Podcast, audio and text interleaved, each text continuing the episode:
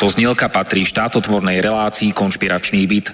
Poslaním relácie je boj proti nekalým praktikám, svojvôle, bezpráviu a organizovanému zločinu v orgánoch verejnej správy, boj proti korupcii a zneužívaniu štátnej moci na kšefty a súkromné záujmy. Poslaním relácie je i posilniť hlas verejnosti v otázkach demokracie, právneho štátu a podnietiť zvýšenie účasti občanov na rozhodovacích procesoch k správe veci verejných. Cieľom relácie je dosiahnutie transparentnej a efektívnej verejnej správy, otvorenie verejnej diskusie v bezpečnostných, protikorupčných a ľudskoprávnych témach. Relácia preto vo verejnom záujme realizuje kontrolnú činnosť, najmä na úseku Úradu vlády Slovenskej republiky, Policajného zboru, Kriminálneho úradu finančnej správy, Národného bezpečnostného úradu, Vojenského spravodajstva, Slovenskej informačnej služby, sústavy prokuratúry, súdov a prijatých medzinárodných záväzkov Slovenskej republiky. Áno, ide o nezávislé rádio Slobodný vysielač so sídlom v Banskej Bystrici.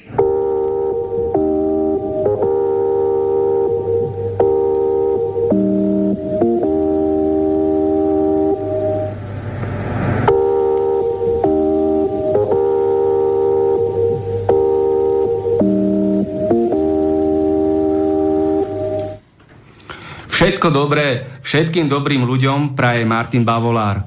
Počúvate internetové rádio Slobodný vysielač, reláciu Konšpiračný byt a to 33. časť, ktorú budeme z Bratislavského štúdia vysielať do celého sveta od 16.00 do 18.00. Dnes to bude otvorená diskusia na tieto témy.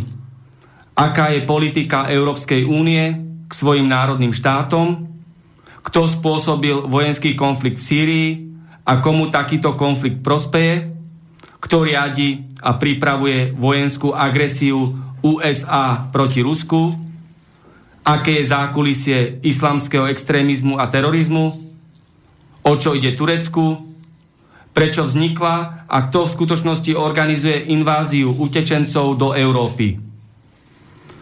Tu a teraz v Bratislavskom štúdiu privítam dnešných hostí. Sergej Kováčik, stredoškolský učiteľ, geopolitik, bezpečnostný analytik a bývalý vojak. Pekný deň prajem. Zdraví, vážení poslucháči. Daniel Kliment, vysokoškolský študent predmetov História a náboženstvo. Pozdravujem všetkých poslucháčov Slobodného vysielača, aj tých, čo nás monitorujú, monitorujú aj tí, čo nás veľmi podporujú. Dobrý deň. A Andrej Palacko, občanolog a člen občianskej komisie na ochranu Ústavy Slovenskej republiky.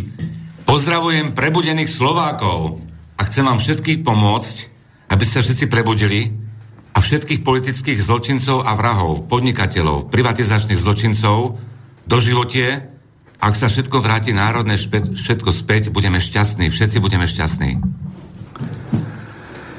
Dnes je štvrtok, 13. apríla 2017. Zelený štvrtok. Je zelený štvrtok, presne tak, sme pred veľkonočnými sviatkami. A ja na úvod do diskusie poviem niekoľko slov. Nesmieš informovať o islamských utečencoch, lebo inak si xenofób. Nesmieš poukazovať na islamský terorizmus a extrémizmus, lebo inak si rasista. Nesmieš hovoriť, že islám nie je náboženstvo, ale agresívna ideológia, lebo si inak extrémista. Nesmieš hovoriť, že počet amerických vojakov, amerických rakiet, amerických tankov a amerických guľometov na Slovensku už ani Boh nespočíta, lebo inak si ruský agent. Nesmieš hovoriť o farebnej kriminalite Černochov, Arabov, Aziatov, lebo inak si rasista. Nesmieš hovoriť o neprispôsobivých asociáloch a o, o probléme s integráciou veľkej časti cigánov, lebo si inak rasista. Nesmieš hovoriť, že Slovania sú biela rasa a preto sú aj naše deti biele, lebo inak si extrémista. Nesmieš negatívne informovať o Severoatlantickej aliancii a o kontraverznom ministrovi zahraničných vecí Slovenskej republiky Lajčákovi, lebo inak si ruský agent. Nesmieš sa domáhať dodržiavania našich ľudských práv, platnosti Ústavy Slovenskej republiky a charty OSN, lebo si inak extrémista. Nesmieš veriť našej štátnej hymne, lebo si inak extrémista. Nesmieš byť národovec a mať rád niečo, čo je len trochu slovenské, lebo inak si extrémista. Nesmieš hovoriť o chorej multikultúrnej politike, lebo inak si xenofób. Nesmieš hovoriť o skorumpovaných politikoch v našom štáte, lebo oni neexistujú. Nesmieš hovoriť o falošných mimovládkach platených z USA, lebo inak si extrémista.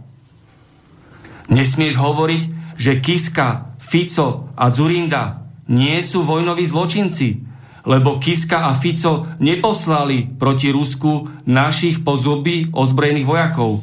A Zurinda nepovolil prelet amerických lietadiel, ktoré bombardovali a zabíjali ženy, deti a nevinných ľudí v Srbsku. Nesmieš hovoriť o mafiách, bezpráviu, svojvole a totalite, lebo nič také na Slovensku neexistuje.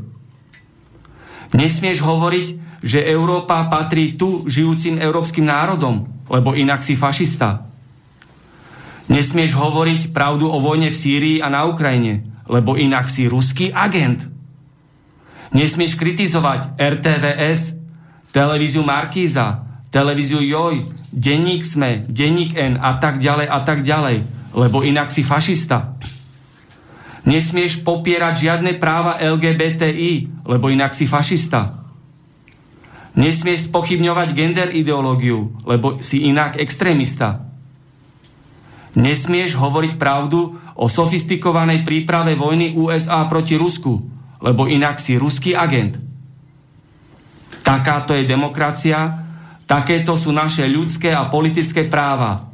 Vítajte na Slovensku. Tak ako si spomenul, Martin, presne takto funguje. Európska únia, alebo to, čo je dneska Európskou úniou, sa mení na čistý diktát, bez možnosti vlastného názoru. Národné štáty strácajú svoju autonómiu, strácajú svoje právo na seba určenie a ako náhle sa nejaký národ snaží prejaviť si svoju vlastnú národnú hrdosť, v Turánu je označený za xenofóbny, rasistický, fašistický, nacistický, po prípade iný prívlastok. Keď sa takto prejavujú iné národy v Afrike alebo Ázii alebo naši moslimskí imigranti, tak je to v poriadku, lebo to je kultúrna odlišnosť. Ale keď sa tým prejavujeme my, tak to v poriadku nie je. Pani Merkelová sem pred dvoma rokmi pozvala nepozvaných hostí. Sama pre seba tak urobila v mene celej Európskej únii. Dohodla sa tak s Tureckom, navrhla to sama Turecku a potom deň, ako náhle sa rozprávala s tureckým ministrom zahraničia, to ráčila oznámiť, ostatným členom Európskej únie cestou svojich ministrov, že tu budeme musieť prijať nejakých moslimských imigrantov. Nešpecifikované stádo ľudí, nič proste, nejakú masu z niekade, ktorí vôbec neutekali ani pred vojnou, ako sa dokázalo. E, fakty sú jednoznačné. Sama nemecká spravodajská služba informovala Merkelovú, že len 28% z týchto všetkých imigrantov sú sírčania. Len 28%. Ani jedna tretina z nich e, nie sú zo Sýrie. Zbytok je Afganistan, Pakistan, Somálsko, Líbia, Egypt, Jordánsko a iná smotana. Krajina Strednej Afriky, ako máme Nigériu, po prípade tam, kde panuje Al-Nusra, odnož Al-Kaidy.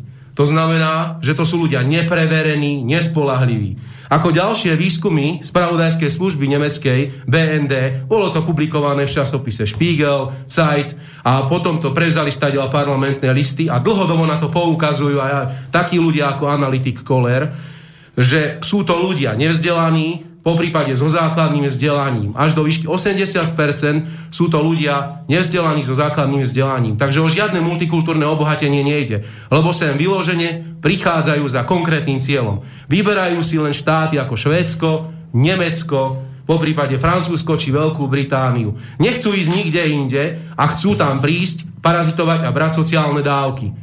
Iné by bolo, keby títo ľudia utekali pred živelnou katastrofou, pred hladom, pred morom, pred nedostatkom vody. To sa jedného dňa stane, lebo voda bude nedostatková. tak áno, toto sú imigranti. Ale nie človek, ktorý má tenisky, 5000 eur, smartfón, Adidas kombinézu a všetkým sa smeje do televízie, v pravej ruke buzola, v ľavej, v ľavej ruke mapa a hovorí, takto to máme nalinkované, takto nám povedali, touto trasou musíme utekať do Európskej únie. A čo sa majú s tým štáty teraz? Ako vysporiadať? Ich sa nikto na nič nepýtal. Ja sa spýtam hostia Andrea Palacka, kto preváža cez Stredozemné more týchto utečencov do Európy? No samozrejme, týchto moslimov sem dovážajú americké tajné služby, preto aby jednoducho sú pripravení na to, aby jednoducho vyvraždili celú Európu. A to je tragédia. Preto teraz vyzývam všetkých občanov planéty, Európy, Slovákov, Slovenska, aby sa prebudili, lebo bohužiaľ toto všetko skončí tragicky, lebo americká politika, to posielam do celej planéty, americká politika vraždí celú planetu. To je tragédia. Skutočne skončí tragicky. A preto ja navrhujem, eh, aby sa títo, lebo Slovensko sa môže stať svetovou krajinou planéty v tomto mojom projekte, ako nikto ešte nerobil takýto projekt ako ja. Navrhujem, 99,9% Slovákov sú bohužiaľ otroci, chudáci, vraždení.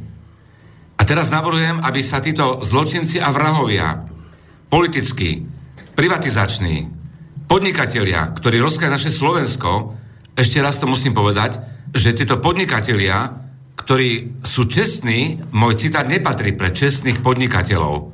Patrí len pre zločincov a vrahov.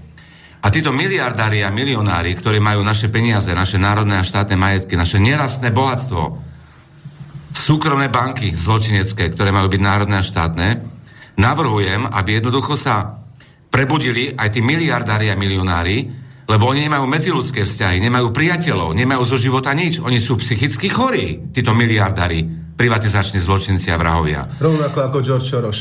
Áno, ak, sa, ak ich prebudíme, ak sa prebudia a celé národné štátne majetky, nerastné bohatstva na Slovensku sa vrátia späť, všetky banky zrušíme, všetky fir- firmy, fabriky sa vrátia k národnému štátnemu majetku, a všetci budeme šťastní. Ja ťa už len doplním, Andrej, jednou poznámkou a dám túto Danovi slovo, uh, že mimovládky, ktoré platia prevádzačov, aby prevádzali utečencov do Európskej únie, sú americké mimovládky. Sú to organizácie, ktoré z väčšej miery platí Šoroš, každý mu dáva za to peniaze, aby ich na silu prepravovali cez Stredozemné more a vysádzali ich na juhu Talianska, po prípade Grécka alebo na Balkáne. Áno. To je svetá pravda. Ano. Toto už bolo v mnohých novinách publikované a ani Taliani to neoškriepili, že to tak naozaj je a že si s tým nevedia dať rady. No, ja budem trocha taká zdravá opozícia medzi vami a ja sa vás pýtam, na dva týždne môžete byť vlastenci. A skúste uhádnuť, počas ktorých dvoch týždňov môžete byť vlastenci. Keď sú majstrovstvá sveta. Keď sú majstrovstvá sveta v hokeji, vo futbale, to trvá mesiac, hej, vo futbale. Vtedy si môžete dať vlajky na auta, môžete byť hrdí Slováci. Bohužiaľ.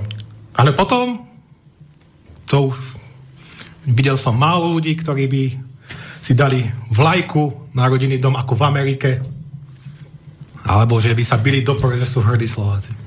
No pretože toto dokázala aj tá demonstrácia, čo bola v Bratislave, Áno, len sa doplním. Tam bola demonstrácia akože antifašistov, ktorí mali transparentní, nie sme žiaden národ, keď si vlastenec, tak si nasmiech. Čiže oni sa dopustili vyloženie porušenia zákona. Áno. Oni zosmiešťovali je, národ. Počkaj, Sergej, toto je iná téma, e, ale súvisí to s tým.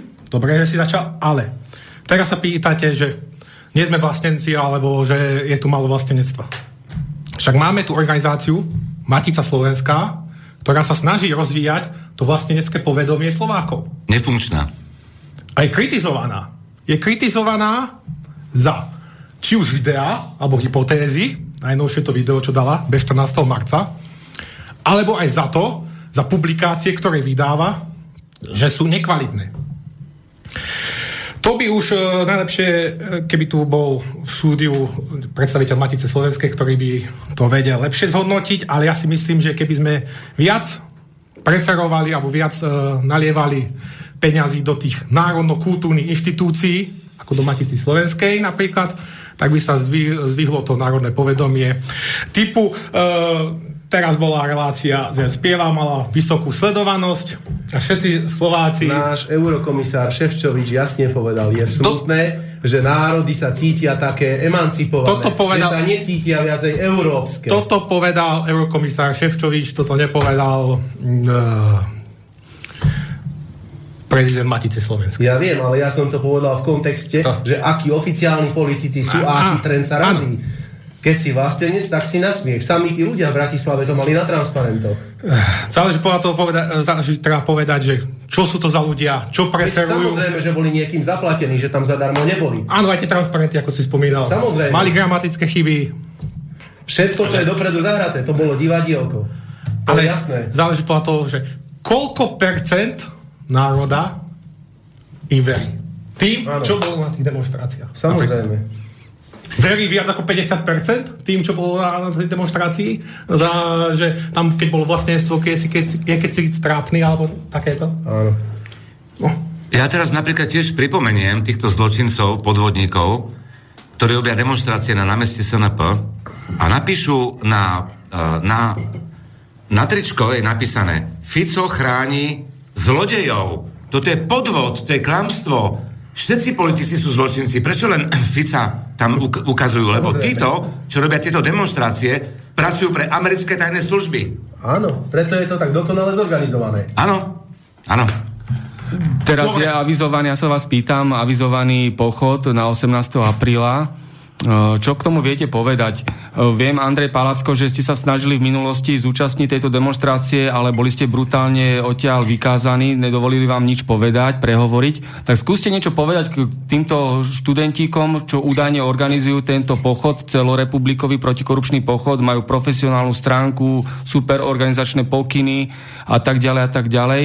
Ja osobne som ich pred vyše mesiacom oslovil, som im cez Facebook napísal, aj na ich oficiálnu mailovú adresu, že by som chcel vzhľadom na moje skúsenosti a prax a poznatky z oblasti korupcie, organizované zločinu, extrémizmu, mafii a tak ďalej prehovoriť k národu na tomto podujatí a prispieť e, k boju proti korupcii a doposiaľ som nedostal žiadnu odpoveď od nikoho, ani od týchto študentíkov, údajných organizátorov, ani z tej oficiálnej mailovej adresy, ani z Facebooku. Tak povedzte niečo k tomu. Vy, čo si o tom myslíte? No, e, ja si myslím a hlavne som presvedčený o tom, že vlastne tieto všetko demonstrácie, potom všelijaké tieto veci, čo robia, to robia všetko politické strany zločinecké, to je len klamu a podvádzajú ľudí, že sa niečo deje, nič sa nedeje. Ale som veľmi uh, sa teším na to 18. že budem s tými študentami a som zvedavý, či ma pustia do mikrofónu, lebo keď si zoberieme, materské školky, základné školy, stredné školy, vysoké školy, všetko je totálne degenerovaní, ničení a vraždení mladí ľudia.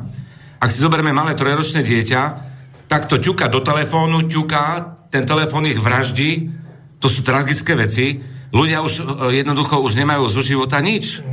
Je tu toľko chorôb. My, my sme na druhom mieste planety, kde máme najviac rakovín, ktorí nás vraždia tiež americké politické zločinci a vrahovia.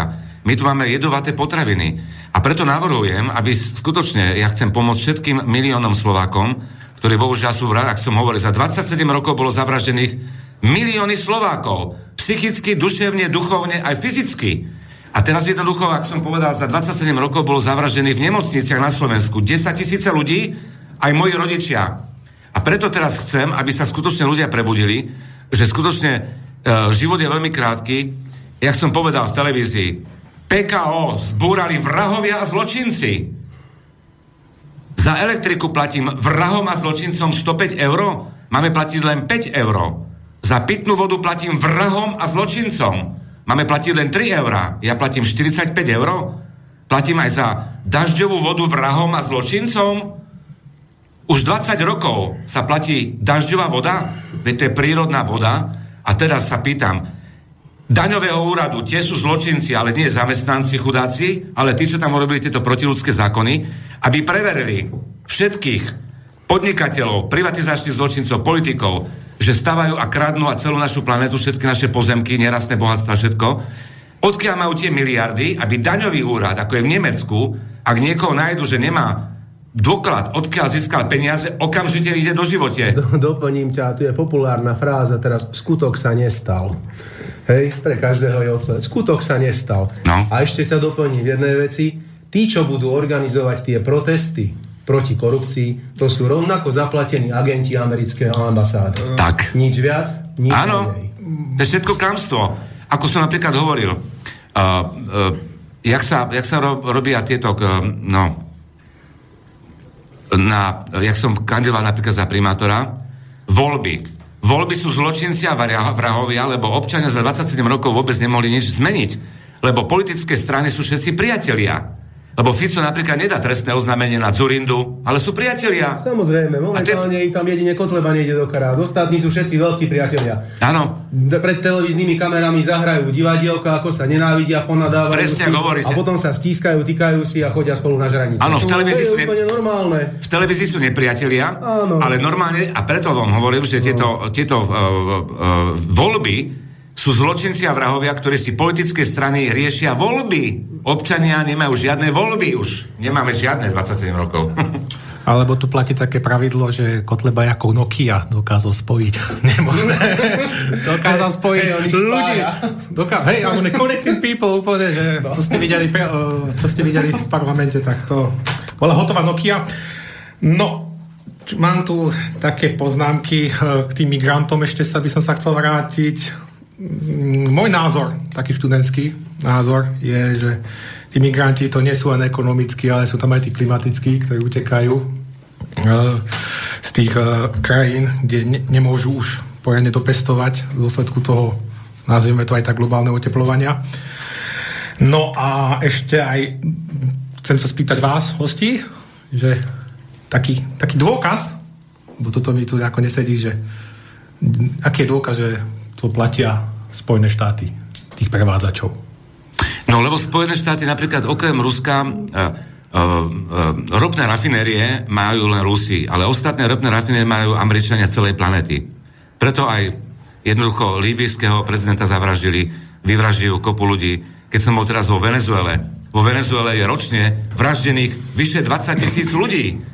Čávezovcov idú aj jednoducho vraždiť preto, lebo Venezuela má najväčšie ropné rafinérie planety, krásna svetová krajina a nielen Venezuelu, celú Latinskú Ameriku vraždia a preto to robia americké tajné služby, tieto kriminality katastrofálne, čo tam je sebe vraždy, lebo chcú zase sprivatizovať celú krásnu Venezuelu. A keď budem, teraz budem, mňa uznávajú ako svetovú osobnosť planety, fotograf Andrej Palacko. Ja som fotil svetové osobnosti planety. Teraz ma pozývajú, nebudem hovoriť meno, svetové osobnosti kubánske, ma pozývajú na tri mesiace, ako nikoho v živote neposlali, nepozvali, a za tri mesiace budem od Havany do Santiago de Cuba, budú koncerty, plesy, festivaly. Budú tam aj americké krásne e, speváci. Ja tam budem fotiť svetové osobnosti americké, Latinskej Ameriky a svetové osobnosti. Budem s prezidentami Latinskej Ameriky. Budem s vážnymi svetovými osobnostiami, ako nikto na planete nemal ešte toto. Ja dám otázku do plena, do diskusie. Ako môže Európska únia riešiť problémy utečencov z iných kontinentov, ktorí majú úplne inú kult- kultúru, hodnoty, mentalitu a tak ďalej, keď národné štáty Európskej únie majú obrovské problémy. Majú nezamestnanosť. Zoberme si len našu republiku. Je tu obrovská nezamestnanosť, e, chronický cigánsky problém nevyriešený, e, je tu obrovský organizovaný zločin, korupcia, bezprávie. Proste tento štát je na hranici nefunkčnosti. A ako môže sa Slovensko spolupodielať na riešení utečeneckej kríze, keď Európska únia nevie vyriešiť problém svojho vlastného štátu? A Európska únia má kompetenciu potom riešiť e, utečencov z týchto krajín, čo sem ženú, e, z týchto vybombardovaných krajín, ako je Líbia, Irak, Sýria a tak ďalej. Prečo Európska únia nevie najskôr vyriešiť problémy svojich vlastných štátov a potom môžeme riešiť problémy týchto utečencov z úplne iných štátov a kultúr. Nech sa páči, zamyslíme sa nad tým. Správne si povedal veľmi, veľmi krásne projekty, pravdivé veci. A práve preto chcem aj ja tiež ale na to, to pracovať na tomto, že uh, bohužiaľ na Slovensku za týchto 27 rokov už máme strašne málo detí. Ak sa, sem, ak sa neprebudia, preto pozi, uh, pozdravujem prebudených Slovákov, aby sa všetci prebudili a hlavne Európsku úniu vymysleli tajné americké služby, Preto, lebo na Európe už nemáme hranice. Hranica je veľmi dôležitá. To je presne tak, ako keby vám povedali, nesmiete zatvárať svoj byt, nesmiete zatvárať svoje auta, nesmiete zatvárať svoje domy, lebo vás musíme okradnúť a vyvraždiť. A to je práve celý tento projekt, aby sme nemali tie hranice, lebo hranica sa musí vrátiť späť, hranica je veľmi dôležitá, aby sme mali ochranu, kto príde sem a kto príde a kto zase odíde. A tu je hlavne to, že za pár rokov Európa skončí lebo tu budú moslimy a všelijakí iní, iní ľudia a práve preto ja nemám nič proti moslimom obyčajným, čestným. Mali by ostať, každá krajina by mala mať svoju krajinu. Ale teraz sa bude ničiť celá Európa, ktorá Európa je krásna svetová, tisíce rokov, lebo tu sa vybudovali krásne, nádherné svetové osobnosti, ktoré potom po celej svete, po celej planete robili, alebo napríklad, uh, jak som povedal, na, v Kube sú Kubanci, ale v Amerike nie sú Američania, sú pristahovali zločinci, ktorí vyvraždili milióny Indiánov. Potom tam dovážali Afričanov, milióny Afričanov. Napríklad Obama, prezident Ameriky, však to je Afričan. To není normálne. Nie, to je tragédia. Ja milujem Indiánov, chudákov, ktorí vyvraždili a malo by sa to všetko vrátiť späť. Ale... Do, doplň, môžem? E, takto, najskôr chcem odpovedať Danovi na otázku, odkiaľ vieme, že sú za tým mimovládky a neziskovky. Sam, nie, nie, nie, nie, nie. Ja chcem dôkaz, že sú za tým Američania. Áno, lenže tie mimovládky platí George Soros. A oni sa k tomu sami hlásia. To je jedna vec. Oni sa k tomu sami hlásia, že to sú jeho mimovládky. Mimovládky Georgia Šoroša, ktorí prevádzajú ute- moslimských imigrantov z Afriky do Talianska. Taliansky, talianská denná tlač o tom písala už niekoľko článkov. Tieto články prevzali parlamentné listy a mnohé iné servery a publikovali ich, že samotní Taliani sú bezradní, pretože tieto mimovládky a neziskovky hlavne sa im smejú, že oni aj tak budú naďalej privádzať. To je jedna vec. Druhá vec, odpoveď, e, prečo Európska únia rieši. No, ja by som sa vrátil ešte do situácie, keď tu neboli žiadni moslimskí imigranti. Angela Merkelová spolu aj s Nikolásom Sarkozym povedali, projekt multikultúrnej spoločnosti zlyhal. To bolo rok predtým, než sem prišiel prvý moslimský imigrant. Oficiálne. Dávnejšie. Ešte. Tak, dávnejšie, povedzme 5 rokov. Ale tu ide o to, že to povedala odrazu, zrazu, z ničoho nič, prišla s tým a ideme príjmať moslimských imigrantov. Lebo treba z tureckých táborov, kde sú vysťahovaní, pre, premiesniť ich do Európy. Mnohí na to poukazovali, že kultúrna odlišnosť, o ktorej hovoril Martin pred chvíľkou, je obrovská. Tu človek má šancu sa prispôsobiť, keď je z podobného prostredia. Má podobné myslenie a podobný hodnotový rebríček. Ale keď je to úplne cudzí človek z iného prostredia, s iným hodnotovým rebríčkom a je pre neho povedzme viera, v Allaha prvá a posledná a nič inšie neexistuje, ťažko bude chápať hodnoty, ktoré sú v Európskej únii alebo v ktoromkoľvek kresťanskom štáte alebo v ktoromkoľvek laickom štáte v Európskej únii. Áno, to je tragédia. V Európe máme vyše 40 miliónov moslimov. Viete, čo sa stane za pár rokov? To bude tragédia. Skončí tragicky. A, aby, sme, aby sme odpovedali na tú otázku, že čím to je, že Európa má málo európskych detí. Ja by som povedal, že to je tým prehnaným materializmom. Zvykli sme si na konzum, zabudli sme na duchovné hodnoty, ktoré tú Európu charakterizovali a už teraz už iba charakterizovali. No napríklad v Nemecku má typická nemecká rodina jedno dieťa alebo je bezdetné. Hej. Uh, turecké alebo islamské rodiny majú 6, okolo 10 detí, 6-7. Áno. Takže znamená, vidíme ten demografický vývoj, ako bude mať prognózu. A môžeme spomenúť aj to, že keď v minulosti ľudia emigrovali do západnej Európy, do USA alebo do Kanady, sa prispôsobili, sa integrovali. A hej? Velosi, kresťania a Európania. Podobná rasa, podobné zmýšľanie, podobný hodnotový rebríček. To znamená, že napríklad Slováci, keď išli do Kanady, do USA, tak nestávali žiadne mešity, nepachali žiaden terorizmus, žiaden extrémizmus, riadne sa integrovali. Ja sa potom spýtam na vás, aké zákulisie toho islamského terorizmu a extrémizmu, lebo vidíme dennodenne, tam vybuchne kamión, tam vybuchne autobus, tam niekto zase zastrelí bezbranných ľudí. Prečo to sem prišlo? Keď pred tromi rokmi bola kauza v Nemecku, sa zistilo, zverejnilo, že americká armáda, americké špeciálne tajné služby odpočúvali celú nemeckú vládu. A tam niekde aj zakotvený ten premet Merkelovej. Merkelová sa divila, že medzi partnermi sa toto nerobí. No pretože my sme nikdy neboli partneri pre Spojené štáty americké. Ako sa preriekla jedna nemenovaná štátna tajomnička, fuck Europe. Proste celá Európska únia je im ukradnutá. To, čo sa na začiatku rozprávalo, keď skončila Varšavská zmluva a sovietské vojska ťahali pred z Nemecka, tak e, sa tvrdilo a vo verejnosti prevažoval názor, že rovnako majú odísť aj cudzie vojska z územia Nemecka. To znamená Američania najmä, však tam majú obrovský kontingent. Teraz behajú konvoje po celej Európe, rakety, tanky, gulomety, obrnené transportéry. Na hraniciach s Ruskou federáciou sú už nachystaní vojaci. Čo si o tom myslíte? Prečo, prečo uh, to smeruje k tomu, nadväznosti k tej udalosti, čo teraz bol ten uh, útok v Sýrii, bez mandátu OSN, bez súhlasu Bezpečnostnej rady, sú to hrubo pošliapavané medzinárodné normy právne a charta OSN. Aj vzhľadom na to, že teraz Čína vyhlásila, že podporuje, jednoznačne podporuje mierové riešenie otázky Severnej Koreji, to znamená, že nechce Amerika bojovať potom na viacerých frontoch, nebude sa intervenovať do Severnej Koreji, ale bude všetky svoje bojové síly a prostriedky venovať na európske boisko a Blízky východ?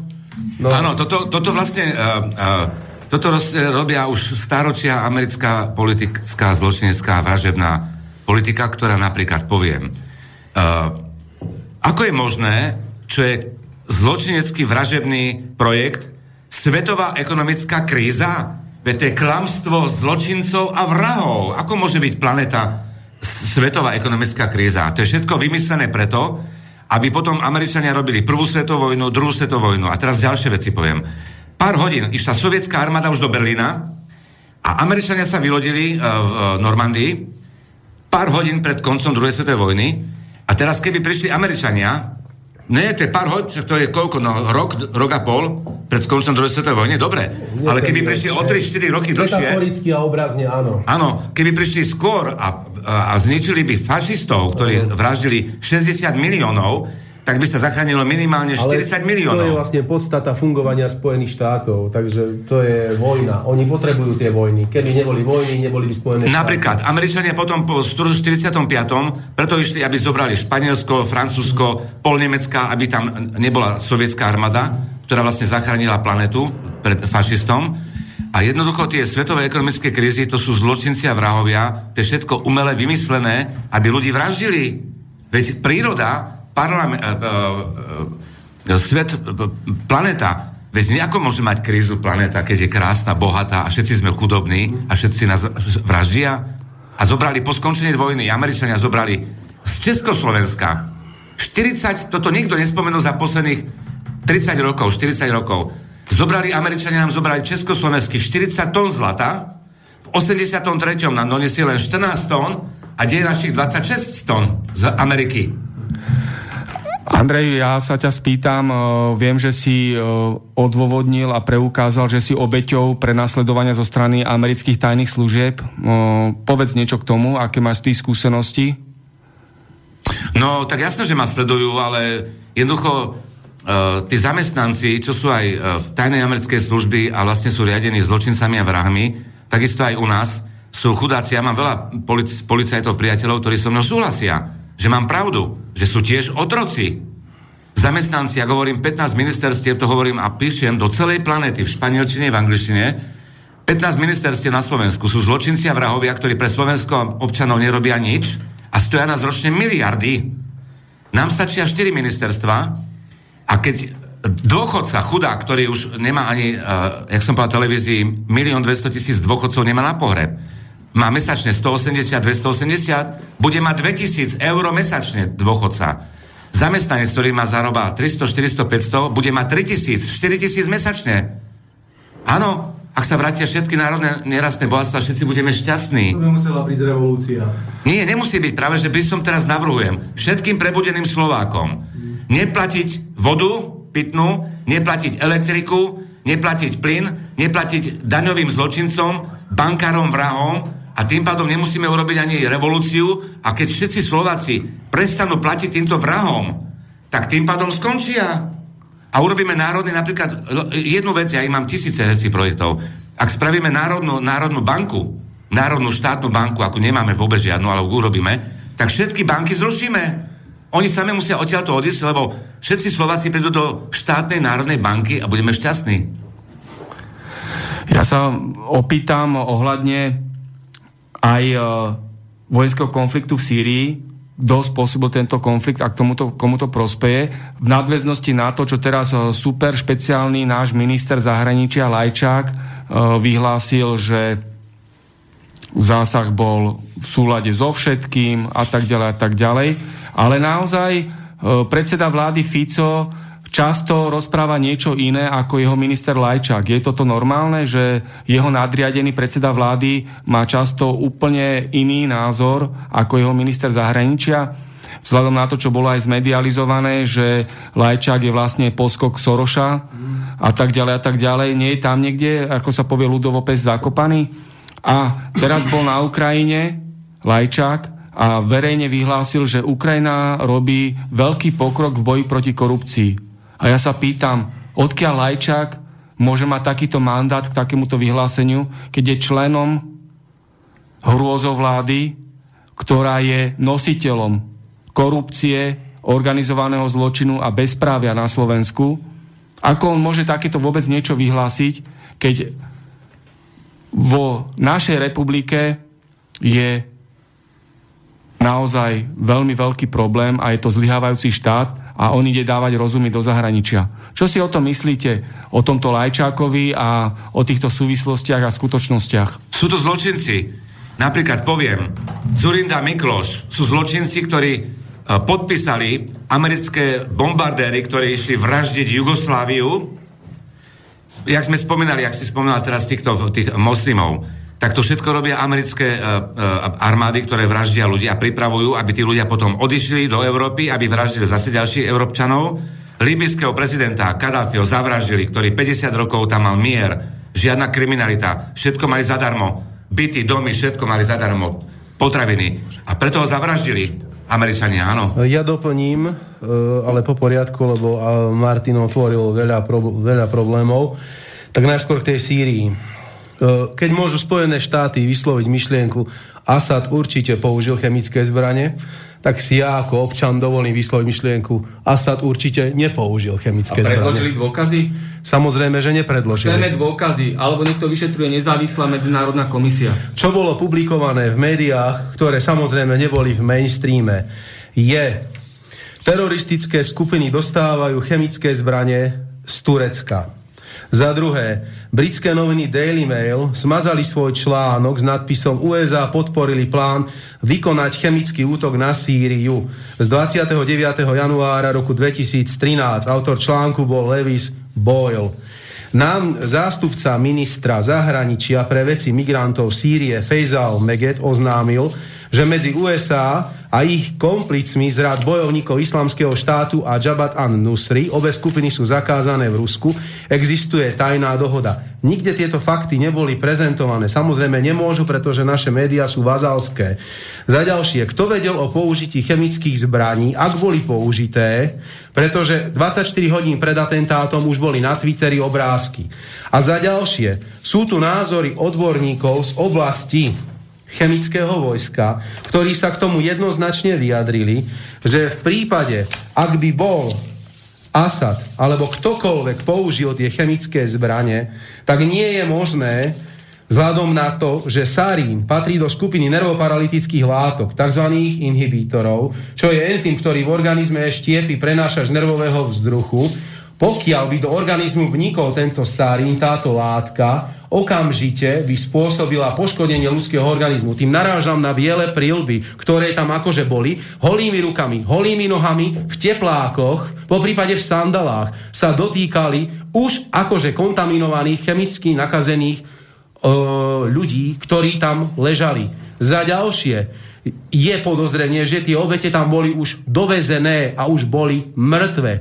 To znamená, všetko to bolo len vopred pripravené, zinscenované divadlo CIA cestou svojou bielých prilieb. To je všetko, nič viac a nič menej. To korešponduje veľmi s e, krízou Irak, kedy Američania verejne opakovane vyhlasovali, že Irak má zbranie hromadného ničenia, ukazovali nejaké fotografie áno, za satelít a že ich tajní agenti všetko odfotili, z, zakreslili, zdokumentovali. Ale čo sa stalo potom? Nikdy žiadne dôkazy nepredložili. Tony Blair sa po desiatich rokoch priznal, že to bola falošná správa, že klamali.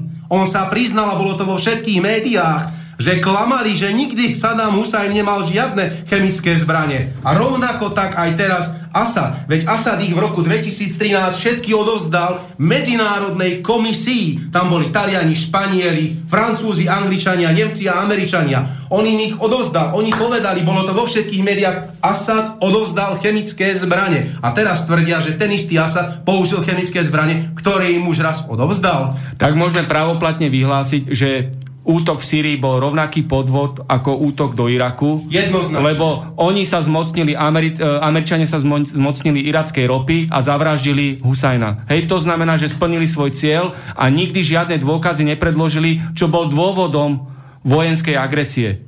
Rovnako ani teraz nič nepredložili, ani nepredložia. Preto ja verejne vyzývam svetovú verejnosť aby bola vytvorená nezávislá medzinárodná vyšetrovacia komisia, aby vyšetrila tento zásah, aby boli dôkazy alebo neboli dôkazy, o ktorých tvrdia Američania. Aby boli inflagranty usvedčení z vojnového terorizmu, z vojnového zločinu a novodobého holokaustu. A bezbrehého vraždenia. Môžem doplniť? Dobre sa pralínate, je to veľmi zaujímavá téma. Ale to, ak je to nejaká výzva, tak by to bolo najlepšie nahrať do angličtiny, a potom poslať ďalej. Ale však CIA určite, ako nás intenzívne monitorujú a veľmi, veľmi kvalitne, tak si to preložia. Ja nevieme, kto všetko nás počúva, že?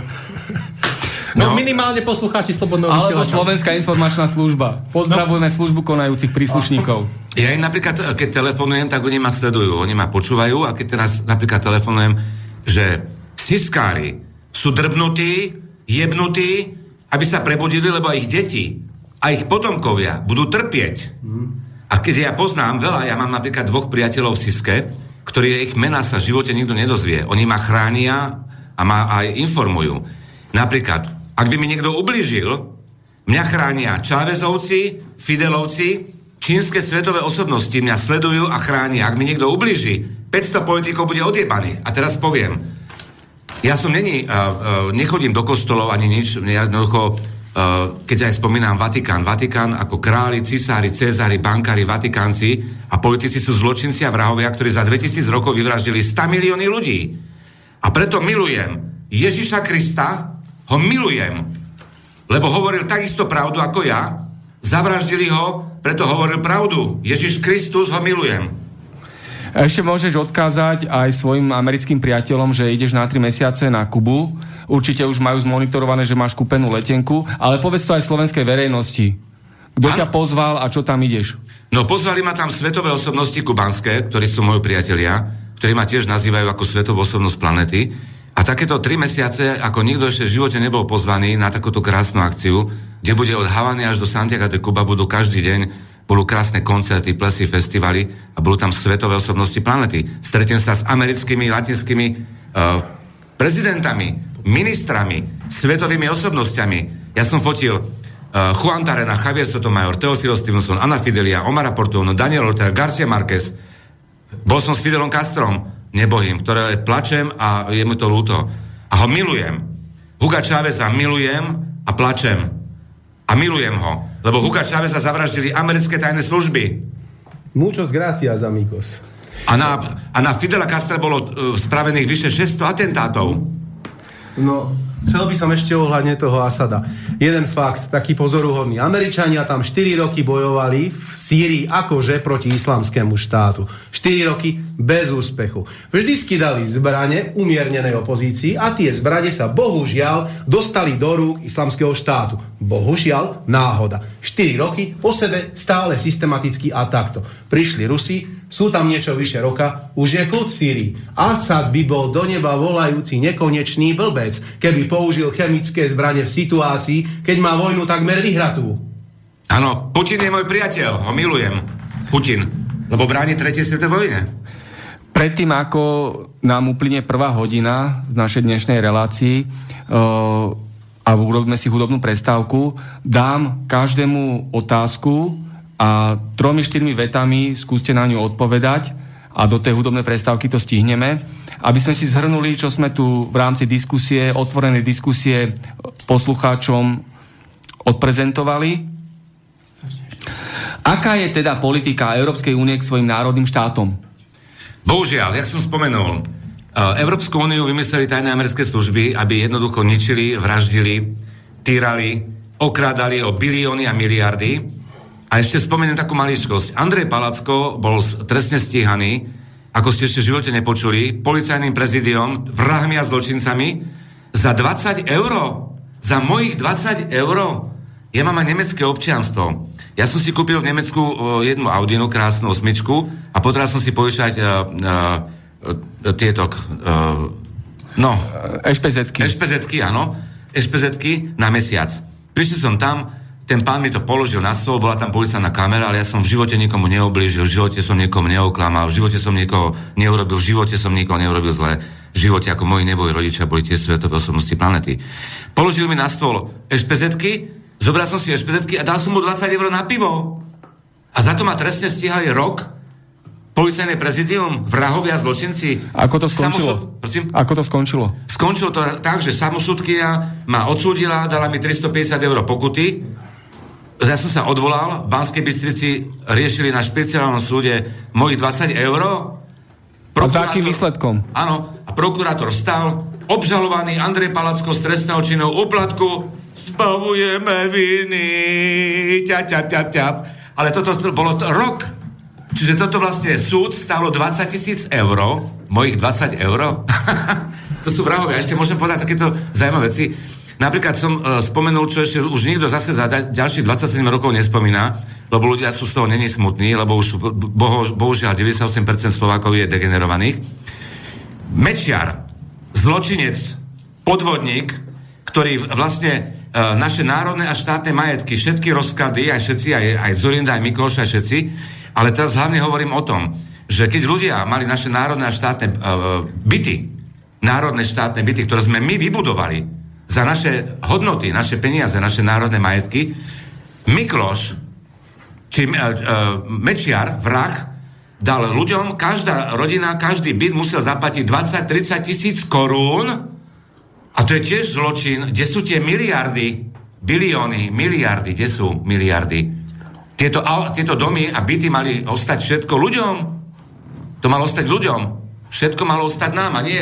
Sme platili obrovské miliardy vrahom.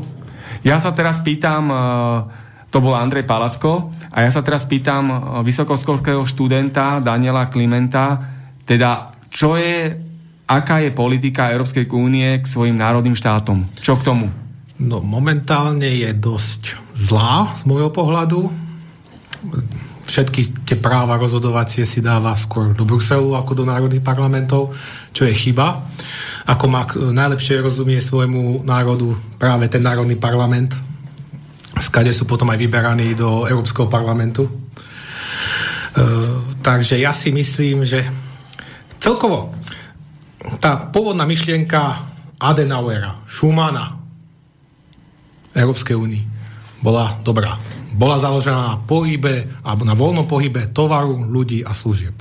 Čo ja absolútne proti tomu nemám nič. Je to veľmi dobré, keď sa takto európske národy snažia zblížiť. Ale som proti tomu, aby tu vznikal nový sovietský zväz, nová štvrtá ríša, alebo ako by sme to mohli nazvať, štáty, alebo nové Spojené štáty európske, ktoré absolútne nemajú poňatie alebo nevedia pochopiť te, uh, tú národnú politiku tých jednotlivých krajín. A nemyslím politikov, lebo politici tí povedia to, čo vlastne sa od nich vyžaduje, alebo za čo sú platení. Ale myslím ľudí. Ja sa spýtam, sme už vyše 10 rokov v Európskej únii, stále je vysoká nezamestnanosť na Slovensku, stále je tu vysoká miera korupcie, organizovaného zločinu, všade prítomné bezprávie a svojvola nefungujú úrady, ako by mali fungovať, skorumpovaní politici majú svojich prísluhovačov v polícii, prokuratúre, súdnictve, v parlamente, v zdravotníctve a tak ďalej a tak ďalej. Európska únia to vôbec nevie vyriešiť. Môže takýto o, útvar ako Európska únia um, zmysluplne existovať ďalej, keď po toľkých rokoch nedokáže nielen na Slovensku, ale v iných členských krajinách vyriešiť takto zásadné a obzvlášť závažné problémy. No, tak... Napríklad, môžem spomenúť jednu vec, čo sú zločinci a vrahovia Európska únia, ktorá sú všetky zákony sú protiludské. Napríklad vám poviem jednu maličkosť. Jak sme sa dostali akože do Európskej únie a dostali sme uh, uh, euro, tak vám poviem veľmi vážnu vec, ako ešte nikto nepovedal za 27 rokov toto, čo vám teraz ja poviem. Uh, zas, uh, keď sme kupovali marku za 20 korún, marku, marka sa zmenila na euro a platili sme 40, veď to je zločinecký vražedný podvod. Preto nás okradli o biliardy a miliardy. Toto, tento navýšený kurz nebol len pri marke, alebo aj pri slovenskej korune, že vlastne sa to potom zaokrouhlovalo. Vtedy, tuším, ešte pred vstupom, uh, alebo pred vstupom do eurozóny, my tuším platili 27 korún, 28 korún za euro a potom sa to zvýšilo a zaokrouhlo sa to na 30. Potom veľa tých... Uh, Nie, 20 korún sa platilo za marku. Ale teraz myslím za euro. Toto je ten podobný prípad, čo vy spomínate. 20 korún, a už robili 40? To je podvod. To sú vrahovia. Je, no, ešte Daniel, nech sa páči. A ja som práve spomenul ten príklad toho eura, že vlastne sa to zaokrouhlovalo ten kurz. A ja sa teraz pýtam ešte k tomu. Európska únia doposiaľ nevytvorila napríklad inštitút Európskeho prokurátora, hej? čo by bol veľmi účinný bič na tieto mafie, organizovaný zločin a korupcie, lebo v týchto jednotlivých krajinách, keď zoberieme napríklad toto naše malé Slovensko, vidíme, ako je to všetko prepojené, celá tá pavučina a tak ďalej, že naozaj ten Európsky prokurátor by dokázal preťať tieto mafiánske štruktúry. Rovnako Európa nedokázala vytvoriť ani vlastnú armádu. Rovnako európske spravodajské služby nedokážu efektívne spolupracovať navzájom. Hej, však vidíme, e, dôsledkom je ten terorizmus, e, invázia utečencov, však to mali mať tieto spravodajské služby dávno zmapované, pripravené, čo sa chystá, aká explózia, exodus hej, týchto utečencov. Čo k tomu, Daniel Kliment? No ja si myslím, že národnú politiku by mali riešiť národné štáty a to, že si nevedia vyriešiť korupciu, tie predražené tendre a podobne, tak to je už potom problém, alebo konkrétny problém toho štátu národného. A to, že vlastne ľuďom je to jedno, alebo že majú tu malo demonstrácií, tak oni už sú ako keby položení psychicky, ľudskí, už proste nemajú ani silu bojovať. A, dokáže... a keby, tá, keby no? tá sila bola, keby tá sila bola, napríklad teraz hovorí modus operandi, uh, účel svetí prostriedku. Ten veľký, proti, veľký protikorupčný pochod, čo má byť teraz tých študentov.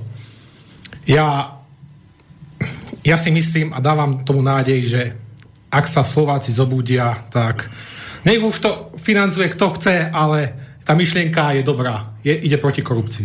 S tým musíme súhlasiť. Dobre, a dokáže sa Slovensko vyhrabať samo z tohto marazmu, keď e, aj polícia, súdnictvo, prokuratúra je zamotaná v týchto mafiánskych pavučinách? Ja som e, pred tromi rokmi napísal osobný list priamo predsedovi Európskej komisie Jean-Claude Junckerovi, ktorý mi nad rámec diplomatického protokolu priamo odpovedal a kde okrem iného som bol ubezpečený, že budú prijaté účinné opatrenia k tomu, aby tieto neduhy, tieto totalitné praktiky a naozaj hrubé pošliapávanie ľudských práv boli odstránené, ale doposiaľ neviem o žiadnych opatreniach a vôbec nie o žiadnych výsledkoch.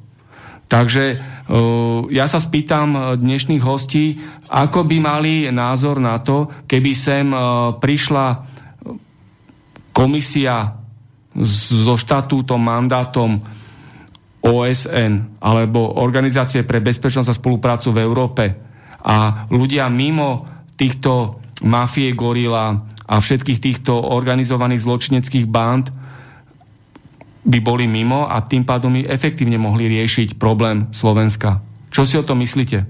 Bolo by to efektívne a fajn, v poriadku? Uh, takto. Ja si myslím, že bohužiaľ e, celá Európska únia, ako napríklad Československo malo svetové polnospodárstvo, potravinský priemysel, mali sme tu na stovky krásnych svetových nádherných fabrik a títo zločinci a vrahovia vlastne Európskej únie, keď sa všetko dávalo, vlastne oni zničili všetky naše nerastné bohatstva. Na Slovensku máme na druhom mieste najviac rakovín, čo je tragédia. Potraviny sú totálne zdegenerované, chemické a jedovaté. A práve preto Európska únia nás zničila celé Československo, preto aj roz, rozdelili Česko-Slovensko, čo malo ostať spolu.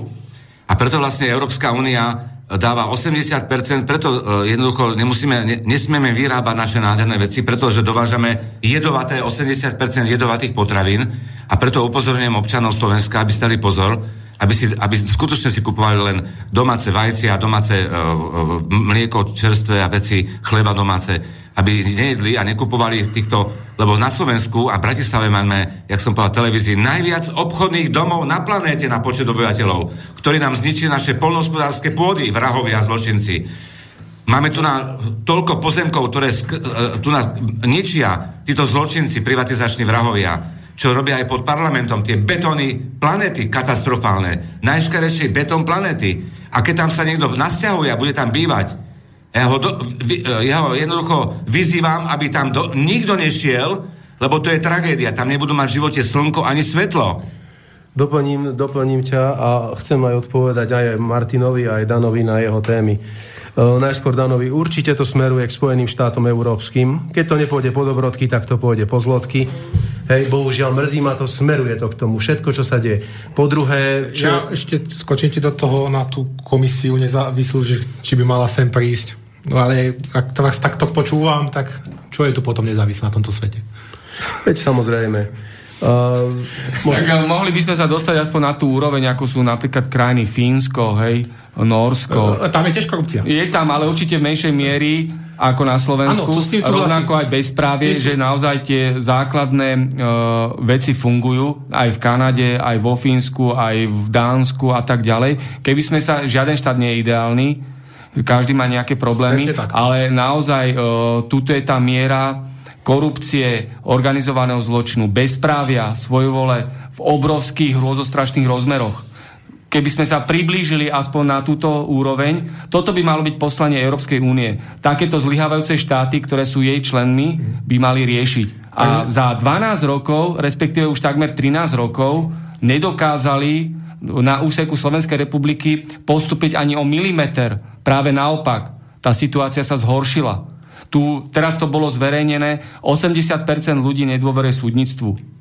Hej, a to ešte bola, tak by som povedal, trošku rúžová, idealizovaná štatistika, lebo tá miera nespokojnosti je podľa mňa ešte vyššia. A to by mali byť na poplach v Bruseli, že v ich členskej krajine je takáto katastrofálna situácia. Potom si musia dať otázku v Bruseli, že na čo vlastne sú tam, keď nedokážu riešiť. Ako si plnia pracovné úlohy a pracovné povinnosti oni, keď nedokážu riešiť problémy vo svojich krajinách. Týmto ťa doplním ešte, Martin. Vysokú mieru korupcie nemá len Slovensko. Majú aj Maďarsko, to je na sused. No však majú, je to výzva pre Európsku úniu potom. Majú aj Bulharsko, Takže... Ale skôr ja som hovoril, skôr sa porovnávajme s Dánskom, s Fínskom a tak ďalej, ale, takýmito krajinami. Ale to sú všetko krajiny ako keby e, nie je veľmi zasiahnuté tými totalitnými režimami, ktoré my sme museli prežiť. Hej. Teda Dáni nemali 40 rokov vládu jednej strany. Hej. Oni Ma... tam mali voľný trh. My sa máme tisíckrát horšie ako za Československej socialistickej republiky. Napríklad poviem, ja som ako... Kvalita potravy určite. Ja, ako keď som zarábal 2500 korún mesačne, za 5-izbový byt som platil len 500 korún. Teraz, ľudia, čo zarobia 500 eur, zaplatia 400 eur a to je dôkaz vrahom a zločincom. A Slováci, prebuďte sa, 80, 85% z vášho príjmu sa vracia všetko vrahom, zločincom, všetky naše majetky. Ja si myslím, že a ešte môžem povedať vec? Parlament, uh, alebo povedz. Ešte na Slovensku bolo vyše 3 milióny exekútorov, to... vrahov a zločincov. To... Milióny Slovákov je okradnutých o všetkých majetky, nerastné bohatstvo, všetko majú pozemky, všetko je preč. Milióny Slovákov majú dožu, do životie dlžoby. Katastrofa. Toto ja sa, ja sa chcem iba jednou vetou dokončiť. Momentálna politická situácia je vlastne obrazom dnešnej doby, v ktorej sa nachádzame. Ja ešte doplním k tomu socializmu. Samozrejme, za socializmu boli dve veľmi vážne a dôležité istoty. Každý mal zamestnanie, každý mal kde bývať. Čo bolo prvé, keď vás zastavil policajt? Andrej Palacko. Čo pozeral v občaniaku? V občanskom preukaze?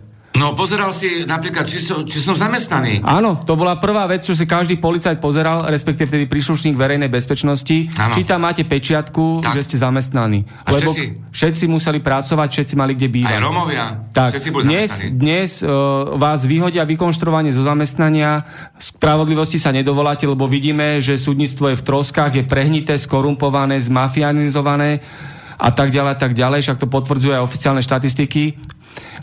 A nemáte strechu nad hlavou. To je pravda. Exekútori vás vyžmýkajú, z kože, To je lebo si tragédia. treba v stave núdze zoberete e, 300-400 eur pôžičku a je z toho 5000 eurová e, exekúcia. Áno. A jasné, toto sú istoty, ktoré boli za socializmu, hej? Ale rovnako aj za socializmu vieme, ako sa pridelovali byty, vieme, ako sa dávali devízové prísľuby, aby ľudia mohli cestovať do západnej Európy alebo do kapitalistických štátov. Vieme, aká vieme ako sa ľudia dostávali na vysoké školy, Vieme, aká bola sloboda slova. aká bola aj sloboda slova. E, Vieme o tom, aká bola No, tie vysoké školy, ako sa dostávali, bola rovnako aj korupcia, e, rovnako Sloboda slova, sloboda vierovýznania. No, to bol problém. Hej. Aj keď teraz tá sloboda slova a sloboda myslenia je rovnako dehonestovaná, že e, sa tu vytvárajú všelijaké falošné extrémistické alebo protiextrémistické zákony, len aby sa dával tzv. náhubkový zákon ľuďom, aby nemohli povedať náhlas, čo si myslia. Hej, lebo možno, možno, keď sa do nás zahryzne nejaká žitňanská, tak e, nás dnes, jak tu sedíme, tak uh, už sa uvidíme v báse potom, hej, lebo sme nahlas povedali svoj názor, ktorý sa nepáči mafii Gorila a celej mafiánskej chobotnici. Áno? No, nech sa páči. Áno, napríklad e, sudcovia sú zločinci, ktorí pracujú pre vrahov a zločincov a sú otroci chudáci sudcovia. Čo robí generálny prokurátor? Však ten nerobí nič. Za tých 27 rokov ani jeden generálny prokurátor neurobil nič. Ale Palacko bol trestne, ak som spomínal, 20 eur. A teraz spomínam napríklad, je tragédia. Ja vám poviem takú veľmi vážnu vec. Títo vrahovia zločinci zničili um, učňovské strediska, remeselníkov. My už nemáme absolútne žiadneho remeselníka. Viete, prečo ich zničili títo vrahovia? Lebo ja mám napríklad teraz Audinu, kde mi majú vy, uh, vymeniť, opraviť, ale pán Placko, my to nemôžeme opraviť, my to môžeme len vymeniť. To znamená, taká jedna vzduchová vec v mojej Audine by stála 1700 eur, že my to nemôžeme opraviť, my to nevieme opraviť, no lebo už ste, už ste degenerovaní. Ale keby to opravili za 40 eur, ale 1700 eur mám zaplatiť preto, lebo tí vrahovia zničili naše učňovské strediska remeselníkov, aby jednoducho už nemohli opravovať, nemohli robiť nič, aby títo privatizační, ako napríklad automobilové priemysly, všetky, všetky nerastné bohatstva, všetky fabriky sa vrátia späť a budeme šťastní. A to sú všetko vrahovia, chorí, psychicky. A v konečnom dôsledku je zaťažené životné prostredie. Hej, keď sa takto všetko vyhadzuje, nič sa neopraví. Tak, tak. Odsk- odskáče si to celá ekológia Áno. a celé životné prostredie. Dobre, spravíme si hudobnú prestávku. Bude to veľmi aktuálna piesnička, nech sa páči. 12.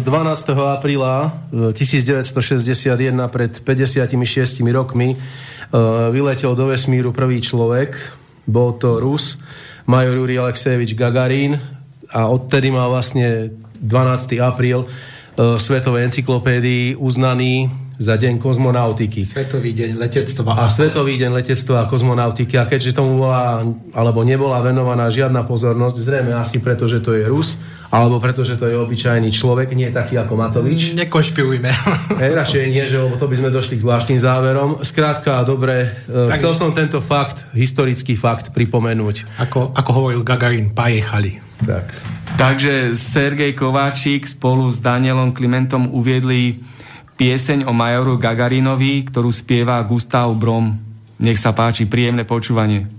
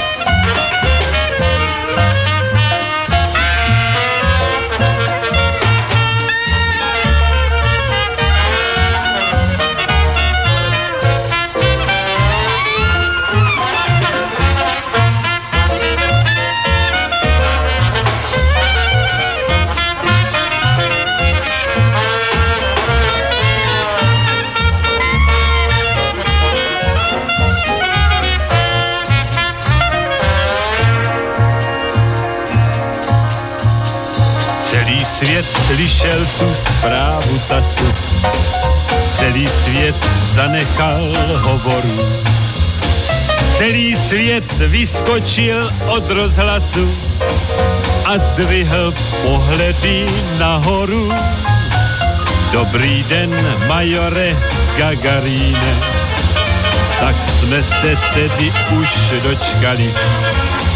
Celý svět sypil vám rudým vínem, lidé vám ze stola mávali. Vyřiďte prosím na měsíci, vyřiďte mezi hvězdami, co chceme všichni dneska říci, že přijdem brzo za vámi. Já to tak zaspívat nedovedu, srdce se mi dneska hlas. Máte prý majore 27 a svět je mladý podle vás.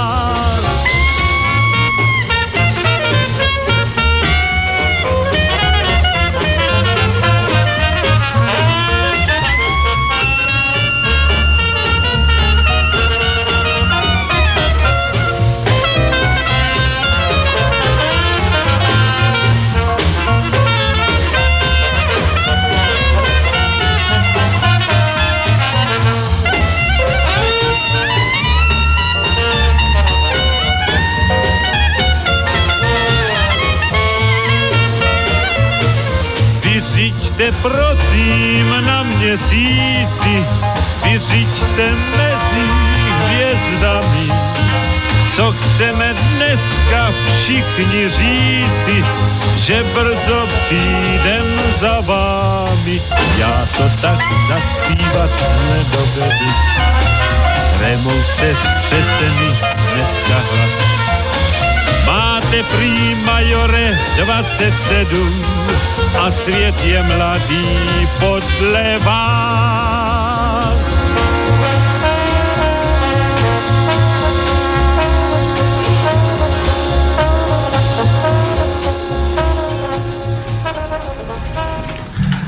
Pekný zelený štvrtok z Bratislavského štúdia. Počúvate reláciu Konšpiračný byt s dnešnými hostiami Sergeom Kováčikom, stredoškolským učiteľom, bývalým vojakom, geopolitikom a bezpečnostným analytikom, Danielom Klimentom, vysokoškolským študentom predmetov História a náboženstvo, Andrejom Palackom, občanológom a členom občianskej komisie na ochranu Ústavy Slovenskej republiky. Môžete dnešným hostom poslať svoje otázky, komentáre, názory na známu adresu studiozavináč slobodnyvysielač.sk alebo môžete zatelefonovať priamo do Bratislavského štúdia na telefónne číslo 0944 462 052. A ja teraz e, začnem druhú hodinku našej otvorenej diskusie s otázkou, aké je zákulisie islamského extrémizmu a terorizmu. Sergej Kováčik, nech sa páči. No v prvom rade by som e, na, na toto povedal asi to, že to je podstata islamu ako agresívnej politickej ideológie. E, síce pán Matovič by so mnou nesúhlasil, povedal by, že islám je mierumilovný ako kresťanstvo, lenže keby si prečítal Korán, tak tam je jasne napísané, dovolím si citovať teraz z Koránu a môžu si to skontrolovať dotyční, ktorých sa to týka. Až uplynú 4 posvetné mesiace, zabíjajte neveriacich, kdekoľvek ich nájdete. Ochvat, uchvácujte ich do zajatia, zachvacujte ich domy. 9 lomeno 5. Neposlúchajte neveriacich, ale e, bojujte proti ním do úporného konca. 25-52. E, neveriaci sú pre vás nepriatelia. 4 e, lomeno 101. A veru sú to neveriaci tí, čo hovorím, Mesiáš, syn Martina, je Boh. 5 lomeno 72. Neochabujte v prenasledovaní týchto ľudí. 4 lomeno 104. Usekávajte im hlavy a keď, to, keď ich premôžete, zajímajte ich a silne ich držte. 47 lomeno 4. E, nie ste to vy, kto ich zabil, ale Allah ich zabil, aby vyskúšal veriaceho moslima skúšku dobra. 8 lomeno 17. Bojujte proti ním, e, kto neverí v Allaha, pokiaľ sa nepodrobí. 9 lomeno 29. A je vám predpísaný boj aj keď je vám nepríjemný. 2 lomeno 216. Korán vyložene prikazuje brutálne zabíjať, kryžovať, sekať ľuďom ruky, nohy a e, rituálne odrezávať končatiny. Korán má na svedomí niekoľko dobyvačných vojen a nie desiatky miliónov mŕtvych. Mierový islám neexistuje. Islám je politicko-ideologický štátny systém a jeho podstatou je džihad, to je vojna s nemoslimami alebo svetá cesta k dosiahnutiu cieľa až do ich úplného podrobenia a nastolenia zákonu šaria na celom svete, ktorý teraz momentálne reprezentuje predovšetky vnutie Taliban Al-Qaida v Afganistane.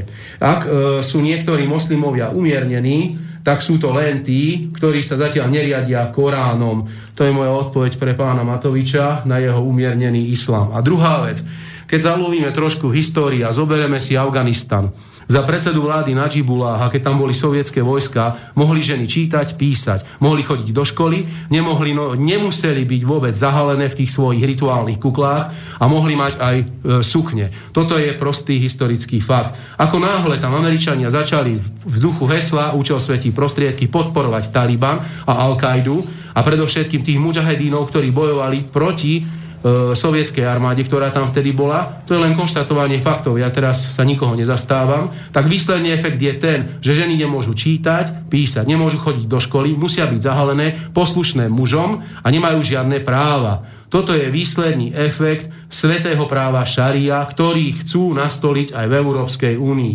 Na týmto by sa mali zamyslieť niektorí ľudia v Európarlamente, keď sem tak srdcervúco pozývajú akože mos, e, moslimských imigrantov, ktorí utekajú pred vojnou. A ďalšie pozadie islamského terorizmu, no jednoznačne americké ekonomické záujmy. V Afganistane to bolo, pretože nepriateľ môjho nepriateľa je môjim priateľom. Bojovali proti Sovietskému zväzu, bolo treba podporiť Usamu Bin Ládina. Vtedy to bol veľký kamoš Spojených štátov. Na listine CIA agentov, doložené na internete.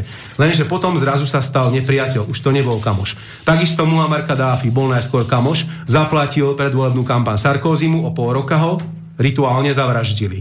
Uh, Bashar Assad bol najskôr veľký kamoš večeral s Kerim. Fotky sú na internete. Dokonca si týkal s niektorými politikmi, včetne senátora McCaina, s ktorým bol osobný kamarát. Teraz je to najväčšia veštia, ktorá používa chemické zbranie. Toto je ten dvojitý veter, ktorý vlastne vplýva na to, že sa vytvára moslimský terorizmus. Vyloženie. No a ďalšie samozrejme samotná politika Spojených štátov. Zbombarduj a uteč. Zlikviduj a zlikviduj a uteč. To, čo sa stalo v Líbii, to, čo sa stalo Egypte, tzv. arabská jar, to, čo sa stalo v Sýrii, to, čo sa stalo v Afganistane, v Iraku, no ďalší na rade je Irán.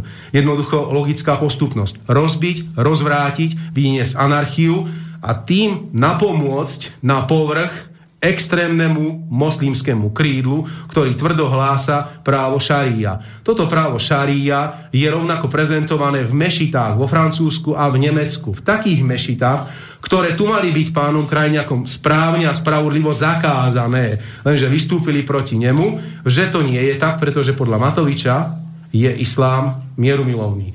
Keď e, Mazurek a ten druhý z Kotlebovcov vystúpili v parlamente a povedali pravdu, aký je islám, tak museli za to zaplatiť pokutu. Je to zvláštne, pretože nepovedali nič, čo by nebola pravda. Ale dotklo sa to najväčšieho Slováka všetkých čas, pána Danka, ktorý je Slovenskej národnej strane toho času predsedom. Je to proste zvláštne a paradoxné, aký dvojitý meter sa tu. Takže vlastne to je celá podstata islamského terorizmu. Nepriateľ môjho nepriateľa je môjim priateľom. Keď mi to vyhovuje, budem ťa podporovať. Potrebujem nerastné suroviny Líbie, Sýria alebo iného štátu, budem ťa podporovať. A na záver jedna taká perlička. Saudská Arábia, kde je aj právo šaria, nie oficiálne, ale je to moslimský štát, povedalo, že nepríjme ani jedného moslimského imigranta. A ja idem ďalej. Hovorím, vyhostíme 5 miliónov moslimských imigrantov z našej zeme, ktorí prišli do Saudskej Arábie. Nie, je to choré. Katar, Jemen, Saudská Arábia. Moslimské štáty, spojenci Spojených štátov amerických, ale ani jedného moslimského imigranta nechcú prijať. A pritom sú to moslimské štáty. Moslimovia by tam boli doma, mali by tam raj na zemi, nirvánu. Proste nie. Jednoducho, týchto tam nechceme. Ale pošlite ich do kresťanskej Európy, do bielej, ateistickej, laickej, pretože tam im bude dobre. Tam budú poberať sociálne dávky. Už by si to konečne mali všetci uvedomiť. Dvojitý meter Európskej únie. Účel svetí prostriedky a nepriateľ môjho nepriateľa je môjim priateľom. To je všetko, o čo tu ide.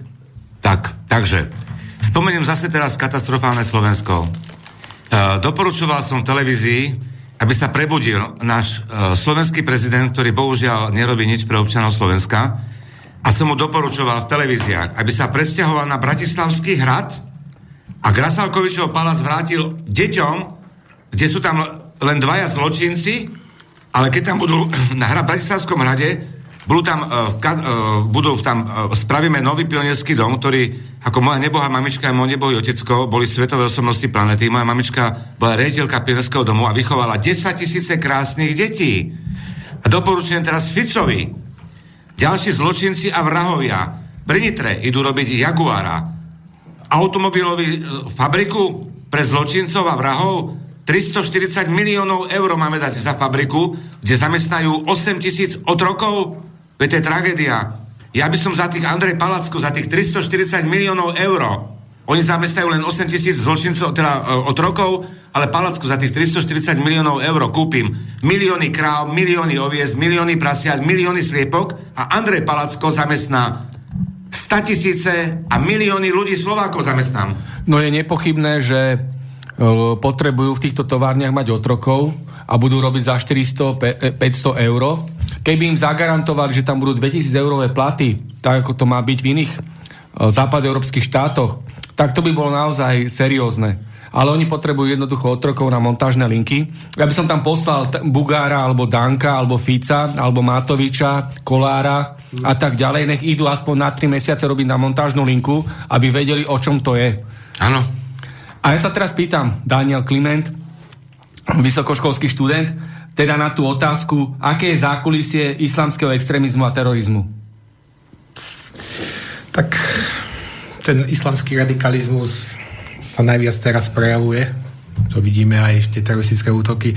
Zakulie to je dosť ťažká taká otázka, ono, ten, uh, aj, to, aj to vetvenie toho to islamu je rôzne, sú tam šíti, sú tam suniti. Uh, vravím, ako to povedali, aj, povedali viaci odborníci, že tý, ten islám ešte keby zastal v čase, my sme sa už vyvinuli dávno, oni čo majú momentálne tie problémy, tak také problémy sme mali, keď sme, keď sme napríklad, e, nie, nie, nie, keď nie križiacké výpravy, ale keď napríklad bola 30-ročná vojna. Keď sa kresťania vraždili medzi sebou. Ale to nesúvisí napríklad s 30-ročnou vojnou, ale napríklad aj s veľkou schizmou v 11. storočí, keď išli západní kresťania proti východným kresťanom. Takže ja by som povedal, že ten islám sa musí vyvinúť, musí sa tak zhumanizovať a to pozadie, no ja si myslím, alebo ako sa tak možno aj prezentujú tí islamskí vodcovia, že pre nich je lepšie, keď bude, alebo ako to hovoril Erdogan, keď bude Európa takú, taká, akú chcú oni. A na názor, a na názor kresťanských učencov mnohých, ktorí tvrdia, že islám nie je náboženstvo, ale agresívna ideológia. Čo k tomu? Čo k tomu? No, presne ja islám detálne nepoznám, ale keď pozrieme sa historicky na to, tak islám je, alebo vychádza vlastne z Koránu, ale má tam aj tie sveté miesta, Meka a podobne. Takže uctieva prorokov, je to oficiálne, je to oficiálne náboženstvo. Vychádzame z oficiálnych teórií, je to náboženstvo to momentálne, na čo, ako sa preferuje tá, tá radikálna stránka. Hovorím, nie všetci moslimovia sú radikálni. Podľa... To, to nemôžete strkať, že všetci moslimovia, že to sú islamskí fundamentalisti, ktorí chcú mať 5-6 detí a chcú to prevrátiť. Tuto... Ale všetci teroristi sú moslimovia. Te, teroristi, teroristi nemuseli byť moslimovia, teroristi mohli byť napríklad aj uh, Ira, ako sa prezentoval? No ale je nepochybné, že všetky teraz tie masívne teroristické útoky mali pôvod v islamskom prostredí. Hej, keď zoberieme všetky tieto udalosti, nemusíme to menovať, vieme o tom. A ďalší významný fakt je ten, že podľa občianskej komisie na ochranu ústavy Slovenskej republiky jednoznačne Korán z pohľadu ústavy Slovenskej republiky nie je svetá kniha. Presne tak, súhlasím s tebou, Martin. A do, doplnil by som len to, treba ich súdiť podľa činov, nie podľa toho, čo hovoria. Pretože ešte zatiaľ v živote nikdy žiadneho človeka neodsúdili za to, čo si myslel alebo povedal, ale len za to, čo spravil. Takže podľa toho ich treba súdiť. Uh, dám ešte otázku k tomu, a čo Turecko v tejto problematike? O čo ide Turecku? E, toto by som mohol povedať e, ja k tomu, že Turecko no, má stále ešte ten expanzívny komplex, že sníva o tej Osmanská ríša tam ešte spí. ríše Takže tu treba ísť možno do tohto korena a on využíva ten islám práve na to. A Ataturk, Ataturk urobil začiatkom 20. storočia sekulárne Turecko. To, čo Turecko dosiahlo, pozitívne. Pozitívne. To všetko vďaka dosiahlo, vďaka tomu, že bolo sekulárne, vďaka Ataturkovi, ktorý sa mimochodom vyjadril o islame ako o špinavom oslovi. No a ešte, ak by ste chceli, že, tu, vlastne, že islám nie je náboženstvo, však arabské čísla. Aj uh, arabské lekári v histórii, veď oni boli ešte ďaleko uh, boli ďaleko ešte pred, uh, boli ďaleko vzdelanejšie ako napríklad európsky učenci v tej dobe a my sme ich obdivovali ale potom samozrejme už došlo aj k tomu, že došla tam tá aj nábožen, náboženská vojna. To už potom súvislo s križiackými výpravami, ale veľa vecí sme aj od Arabov prevzali. A turecká menšina je integrovaná v Nemecku, v Rakúsku. Vieme, že tam to, to, stále to, to, robia demonstrácie, stále chcú uh, nejaké nadštandardné výnimky a tak ďalej a tak ďalej. Ak, ak idem podľa tých posledných správ, mm, boli tam časté protesty kvôli tomu, že mm, Holandsku, že odmietli Holandiania pustiť e, tureckého predstaviteľa vlády, potom aj v Nemecku boli protesty.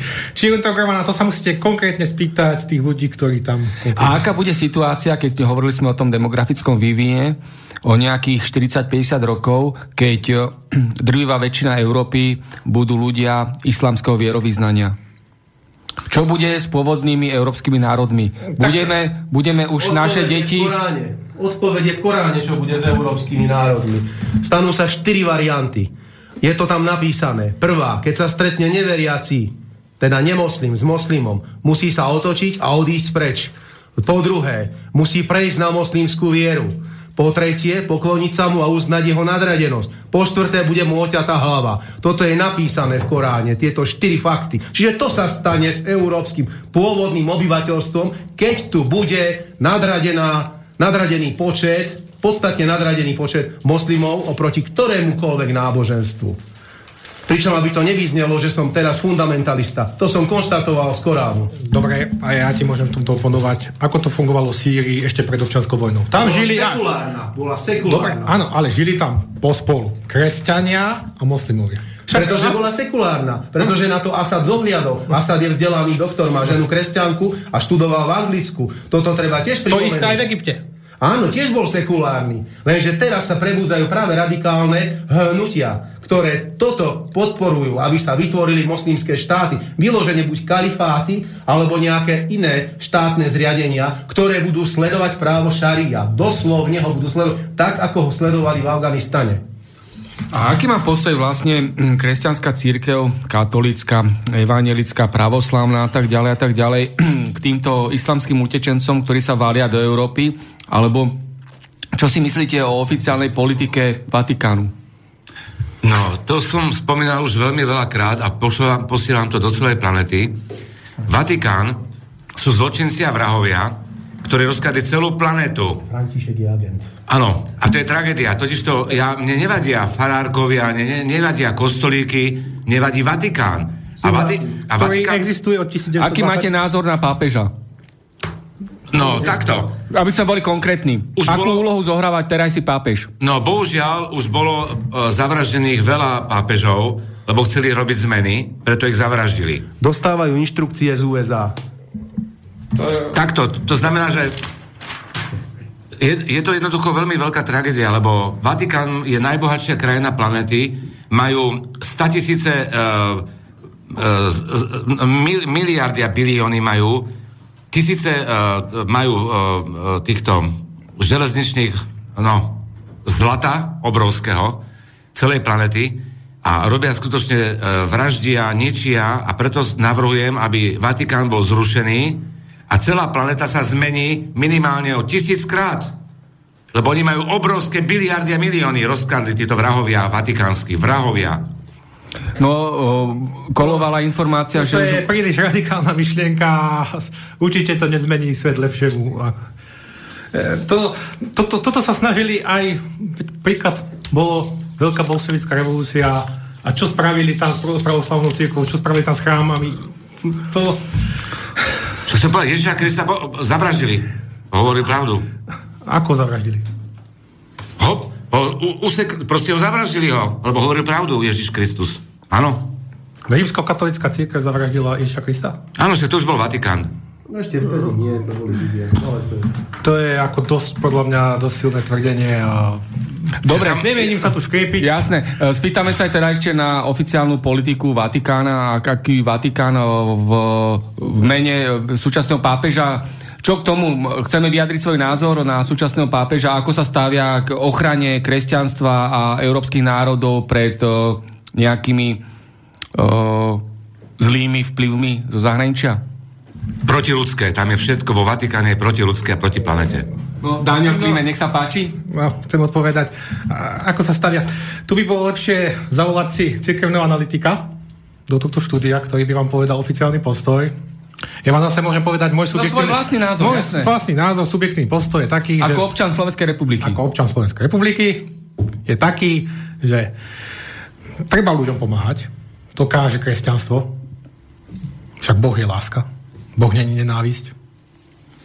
No a môj názor je taký, že aby to nedošlo k tomu, že nás tu začnú rezať a podobne, takže pomáhať v ich krajinách. Pôvodných ich krajinách. Presne tak.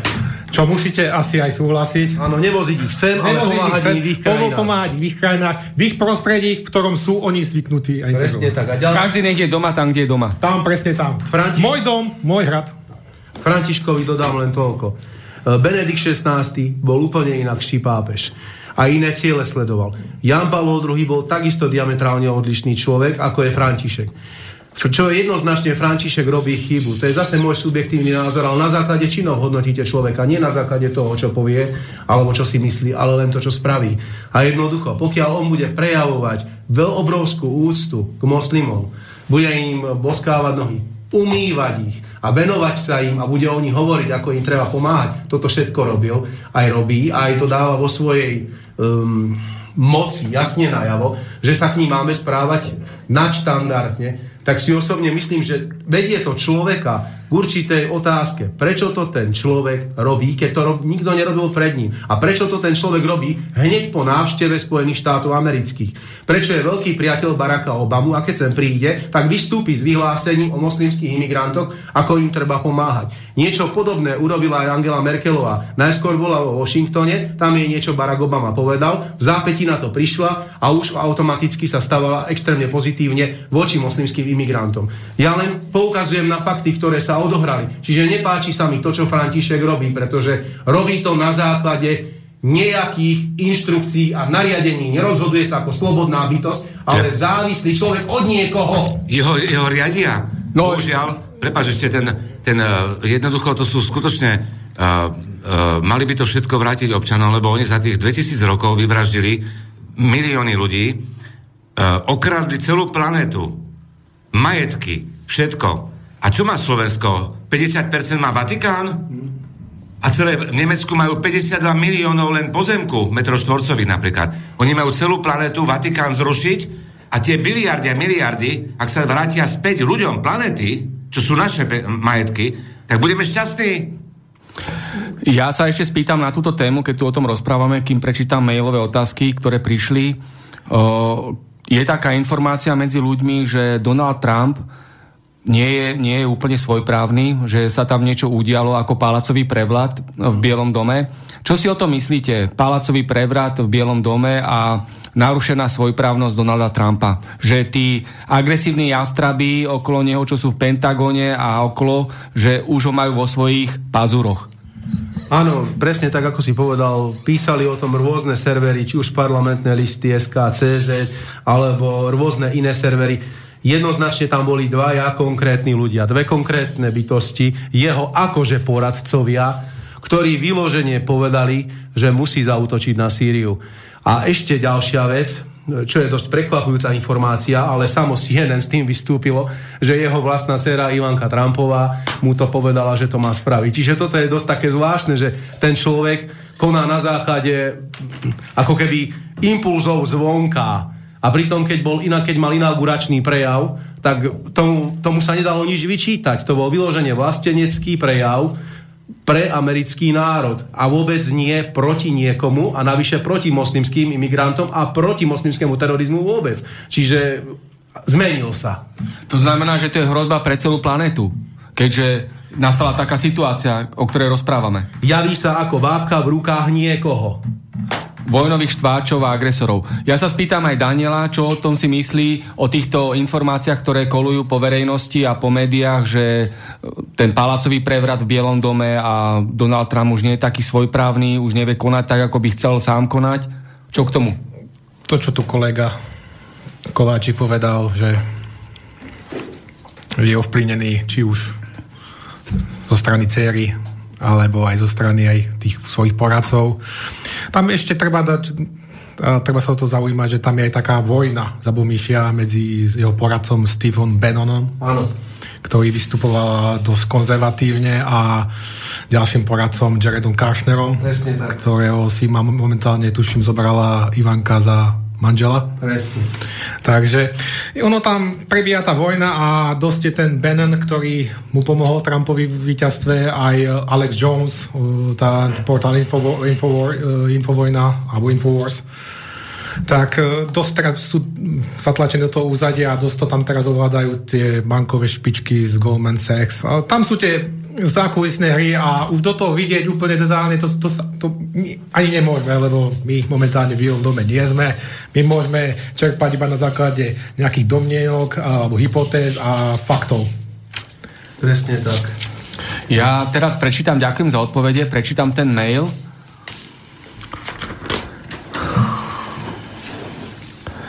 Otázka. Čaute ľudia, počúvam vás veľmi rád z Latinskej Ameriky, Brazílie. Žijem tu 15 rokov. Čiže dá sa povedať, že to tu už trošku poznám. Aj vo Venezuele, Peru, Argentíne, Čile. A len sa chcem spýtať toho pána, čo sa nazval svetovou osobnosťou planety, keď obahuje Čáveza, že či mu náhodou nevyhráva a že na čom fíči. Lebo trieska blbosti a dehonestuje celú debatu a celé rádio Slobodný vysielač. Inak ste dobrí, ale bacha na exotov ako tá osobnosť svetová, čo ho chráni Čína, Venezuela, Rusko a tak ďalej. To bola otázka, ktorú poslal počúva, poslúchať s menom Kajčo. Čo k tomu, nech sa páči, Andrej Palacko? No, ja preto milujem eh, Fidela Castra, Huga Cháveza, aj iné Latinské Ameriky, kde, sú, kde je sociál, sociálna krásna krajina lebo kapitalizmus sú zločinci a vrahovia, ktorí všetko sprivatizovali, ale preto milujem uh, tieto krásne krajiny, kde chodím veľmi často. Na Kube už ideme teraz 11. krát. Bol som vo Venezuele. Bohužiaľ, ak som spomínal, tam je tragédia, tam americká tajná služba robia katastrofálne kriminality. A nepokoje sú tam teraz dosť Nie, obrovské, to je tragédia. No a preto hovorím, že jednoducho, preto ich milujem, lebo zachovali národný a štátny majetok. Lebo planeta patrí občanom planety. Jak som povedal televízii, pán politik? Nie, pán odborník. Politici sú zločinci a vrahovia. Ak som ja napríklad jediný občan planety, ktorý som vymyslel ja, za tisíce rokov nikto nevymyslel môj názov, aký som vymyslel ja. Pán, pán politolog v živote nič za stovky rokov neurobil nič. To sú zločinci a vrahovia, politologovia. Nič neurobili pre občanov planety. Ale Andrej Palacko je autorom jediným planety za tisíce rokov, ktorý nikto nič nevymyslel. A teraz dobre počúvajte, občania prebudení Slovenska. Občanolog, citicentologist, občanolog bude pracovať pre občanov planéty. A to budeme šťastní. A preto musíme všetko vrátiť, musia všetko vrátiť späť zločinci a všetkých vrahov zločincov do živote. Áno. Lebo planéta patrí nám a budeme, keď sa to všetko vráti, budeme všetci šťastní, lebo už nemáme medziludské vzťahy, nemáme absolútne, všetko je zdegenerované, zničené. Tragédia. To je to, čo chýba aj vo filmoch. Medziludské vzťahy, dobro, slušnosť, lebo sa tam len preferuje násilie, chamtivosť, vraždy, konzum, drogy, vojny, vraždy, vojny, agresie, sexizmus. sexizmus a tak ďalej. To je tragédia, no. A Ja teraz dám do plena ďalšiu otázku, ktorú máme v dnešnej téme. Rozpínavosť NATO k ruským hraniciam v kontexte s ukrajinskou krízou.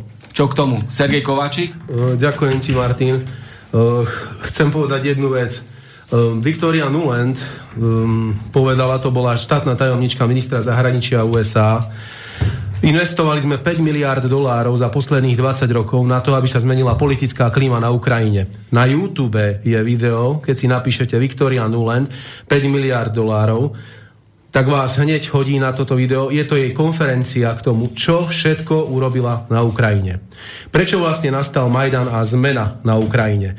Pred, uh, od, uh, bývalý prezident ukrajinský bol postavený do situácie, buď pôjde s Rusmi, alebo pôjde s Európskou úniou. Európska únia mu povedala, podpíš predstupové protokoly, podpíš zmluvu, aby si jednal. On povedal, nie. Na tomu Európska únia povedala, tak budeš mať prevrat. Ona nebude mať.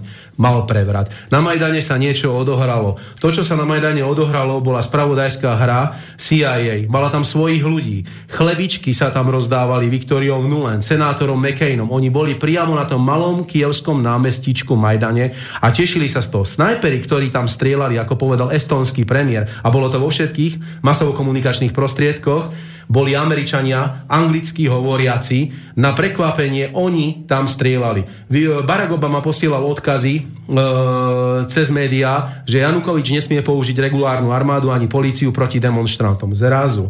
To, toto bolo tvrdenie. Dobre, stalo sa to, čo sa logicky muselo stať, zmenila sa vláda. Čo urobila ako prvé nová vláda? Zrušila dvojazyčnosť, zrušila ruský jazyk, ktorý bol na Ukrajine od dávna druhým štátnym úradným jazykom. Bola ukrajinčina a ruština. Čo hovorí Európska únia? Vo svojom protokole má, keď je v tom ktorom štáte viac ako 20% obyvateľov iného národa alebo v tej oblasti, musí sa používať druhý úradný jazyk. Toto zrušila. Hneď na to sa ozvali e, východné provincie, Donbass, Donetsk a samozrejme všetko dole až po Odesu, včetne Krímu a povedali, nie, nám sa to nepáči. Už boli označení za separatistov. Pýtam sa, aj Slováci boli separatisti, keď sa delilo Česko-Slovensko. Pýtam sa, Baskovia sú separatisti, e, kosovskí Albánci sú alebo nie sú separatisti. Kosovo je v poriadku, Krym v poriadku nie je. Zase dvojitý meter Európskej únie a NATO. Čiže nepriateľ môjho nepriateľa je môjim priateľom a účel svetí prostriedky. Spojené štáty tieto dve pravidlá dodržujú striktne od 4. júla 1776. Striktne sa ich držia. Sú to ich posvetné pravidlá, ktorými sa riadia na, te, na tejto planéte. Za druhej svetovej vojny dávali rovnako proviant. Rusom dávali rovnako proviant Nemcom, pretože im to vyhovovalo. Čo chcem ešte povedať k tej ukrajinskej kríze? Prečo, prečo Krym nazývajú anektovaný? Bolo tam referendum, neuznáme. E, Kosovo sa otrhlo, to je v poriadku, bez referenda a vraždilo sa. To je OK. Existuje videofilm Ukradnuté Kosovo, ktoré Česká televízia nikdy nezverejnila. Je na, je na YouTube, odporúčam pozrieť, vecný, pravdivý, argumentačný dokument o tom, čo sa odohralo v Kosove a kto je Hašim Tači. Tam bol Hašim Tači do 99. zločinec, CIA po ňom pátrala. Potom, keď sa Kosovo otrhlo, už bol predseda vlády, a malý Boh, už to bolo všetko v poriadku. Krím mal byť daný Spojeným štátom americkým. Nie. ja, moment. Jaceňuk mal zmluvy s tým, že Krím bude základňa americkej armády. Bohužiaľ zabránilo sa tomu, bohužiaľ pre Spojené štáty. Super. Vďaka Bohu pre nás, pretože by boli jadrové hlavice pri ruskom zadku. Ano. A to by bol veľký problém. Ano. A toto sa nezverejní nikde v médiách, že toto sa malo stať a tomuto sa zabránilo. Krym bol odjak živá ruský, že ich Chruščov v 54. Ano. daroval. Viete, to je paradox. Tak. Neexistujúci štát, Sovietský zväz. Neexistujúca zväzová republika, Ukrajinská sovietská federatívna socialistická republika, dostala od neexistujúceho generálneho tajomníka niečo. Hm. Tu sa bavíme o neexistujúcich ľuďoch a funkciách, ktoré proste niekto niekomu niečo daroval. Tu sú základy a podstata ukrajinskej krízy, ktorú treba pochopiť, myslenie ľudí. A ďalšia vec, prečo sa tam podporuje zo strany Porošenka niečo také ako právo, právoseci. Právosek je pravý sektor, ktorý podporuje batalión Azov, podporuje batalión, batalión Halíčina. To sú SS divízie, ktoré sa oslavujú na Ukrajine. Pán Kiska na jednej strane povie, Citujem, on to proste povie. Porošenko je môj kamarát, na Ukrajine je to v poriadku. A tu povie, Kotleba je fašista. Ja nehodnotím, či ja alebo nie, ja konštatujem, že toto povedal Kiska, pretože vystupuje proti SMP a proti partizánom. A to, že Kto zabíjal partizánov počas druhej svetovej vojny? Že to boli banderovské jednotky Ukrajincov, to je v poriadku. Rovnaké banderovské jednotky, ktoré teraz oslavujú na Ukrajine a Kiska ich podporuje. Takže je zase dvojitý meter, zase účel svetí prostriedky. Ten je dobrý, ten je zlý. To je dobrý fašista, to je zlý fašista. Ja sa rozhodnem, ako mi to vyhovuje. Takže permanentný dvojitý meter. Tu je podstata ukrajinskej krízy. A žiadni separatisti, tí ľudia len chcú prácu, chcú žiť normálnym spôsobom života a chcú hovoriť svojim jazykom a chcú, aby s nimi bolo jednané ako s normálnymi ľuďmi, tak ako si je jednané v Kieve s Ukrajincami. Bohužiaľ, už je situácia taká vážna, že pravdepodobne sa aj Donetská, aj Donbasecká republika otrhnú a pôjde to ďalej. Pôjde to až po Odesu. Prečo napríklad Donetská nikto nevyšetril, zažíva upálených 40 ľudí v dome odborov v Odese. Tí ľudia vyskakovali horiaci von oknom a nikto, no lebo to boli Rusi, Untermenschen. Takže to je v poriadku. To sa môže. Zase dvojitý meter. A nikto to nevyriešil, nikde sa to nehovorí. Z tohoto mi je na zvracanie. Tam je podstata ukrajinskej krízy. Ukrajina patrí tiež medzi nádherné svetové krajiny planéty. Uh, Ukrajina jednoducho uh, vraždí americká politika, vraždí Ukrajinu, ako aj ostatné krajiny planety. A teraz, keď poviem, že Ukrajina uh, skutočne uh, bol tam aj náš zločinecký vrah. Mikloš tam bol vo vláde, ktorý pomáhal za tajné americké služby, ktorý je tam vychovaný v amerických tajných službách. Nie, nie len Mikloš, aj náš bývalý premiér. Áno, zla, áno, Zurinda. Zločinci a vrahovia, A myslíte, že rozkážu to bola náhoda, že oni akurát, že Mikloš a Zurinda sa ocitli v Ukrajine? Že Nebola náhoda, A kto to, kto to boli- organizuje a riadi? Oni boli, uh, oni boli vy, uh, v amerických tajných službách pripravení, aby nám rozkladli, a napríklad poviem Slovnaft. Slovnaft, že majú Maďari, to nemajú Maďari. To majú židovskí americkí Maďari. Čiže na Slovnaft majú Američania. Veď to je tragédia, veď my sme to vybudovali. Všetko vrátiť späť. Alebo ako poviem slovami nášho poslanca Luboša Blahu, my sme Ukrajine pomohli. Poslali sme im zbranie hromadného ničenia, ktoré pomohli nám zrujnovať sa. A to bol Mikloš a pán Mikula a, a pán Zurinda. Takže... A ako sa k mohli ocitnúť zrovna oni dvaja na Ukrajine? Ako poradcovia, ako poradcovia, ktorí majú skúsenosti, však vieme, že Mikloš, on bol tuším v skupine Bilderberg. To je taká tajná elitná skupina, ktorá sa schádza v rôznych hoteloch svetových. No a sám Zurinda odtedy šéfoval, keď bol tuším minister financií, takže e, bolo tam, je tam, je tam také priateľstvo, tak ja si myslím, že ako odborníci fundovaní na ekonomiku alebo na zlikvidovanie ekonomiky je to. A teraz dám otázku do plena. Čo myslíte, ktorá krajina alebo ktorá oblasť bude najbližšie terčom amerických ozbrojených síl? Severná Korea. Uh, to je, to sa teraz hovorí. Ťažko povedať, že ktorá bude najbližšia. Tam, sú, tam sa hovorí o krajinách ako Irán, ktorý ešte nie je pokorený, Sýria ešte nie je úplne na kolenách. Teraz kolega povedal, že Severná Korea. Ja si myslím, že celá táto taká, tie exkapády vojenské sú absolútne zbytočné, neriešia tú národnú bezpečnosť, lebo ako to hovoria už aj samotní senátori americkí, že tá obrana, alebo tá, tá útočná obrana, ako to oni preferujú, tak e, momentálne hrozbu terorizmu vôbec nepotlačila, naopak ju zvýšila. Tak vidíme islamský štát alebo aj tie teroristické útoky. Takže ja by som povedal, že každá akcia vyvolá reakciu a čím viac tlačíš na tú pružinu, tak potom ako vyskočí. A dokáže slávna, neporaziteľná americká armáda bojovať naraz na viacerých frontoch, No, bojskách? tak ne- Napríklad, keď začnú o, európske bojsko hej, proti Rusku, Blízky východ a otvoria aj front o, proti Číne a Severnej Koreji? No, neporaziteľná určite není. Ona bola poraziteľná, však vieme Vietnam, čo odišli zlým nosom. Fiasko. Fiasko. Potom Severná, alebo vo, korejská vojna, tam tiež odišli zlým nosom. Tam, Remíza. alebo remíza. Remíza, tam, tam ich tuším zomrelo viac ako počas druhej svetovej vojny. No. A to len v korejskej vojne. Takže ona určite nie je neporaziteľná. Ona je taká armáda, ktorá príde v správnu chvíľu na správny čas. Ale predtým treba humanitárne zbombardovať. To je základ. Alebo vtedy pre, treba tú krajinu humanitárne, príprava. humanitárne pripraviť. Nazvem to takto.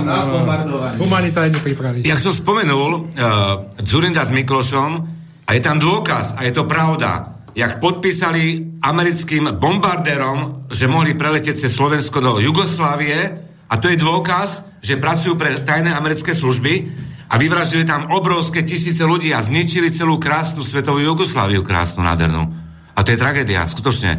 Nám už naozaj nepatrí ani ten vzduch. A preto, ak sa prebudíme všetci a všetko to jednoducho sa zmení a všetko sa vráti nám, všetky národné nerastné bohatstva, budeme šťastní. myšlienku mi dovol povedať, prosím. Budeme šťastní, budeme šťastní. Hotely, kaviarne, reštaurácie, fabriky, Slovnaft, nerastné bohatstva, polnohospodárstvo, potravinársky priemysel, školy, pod, všetky veci, ktoré budú naše, budeme šťastní. Budeme šťastní. Ja s tebou súhlasím. A dovolím si ešte k tej Ukrajine jednu myšlienku.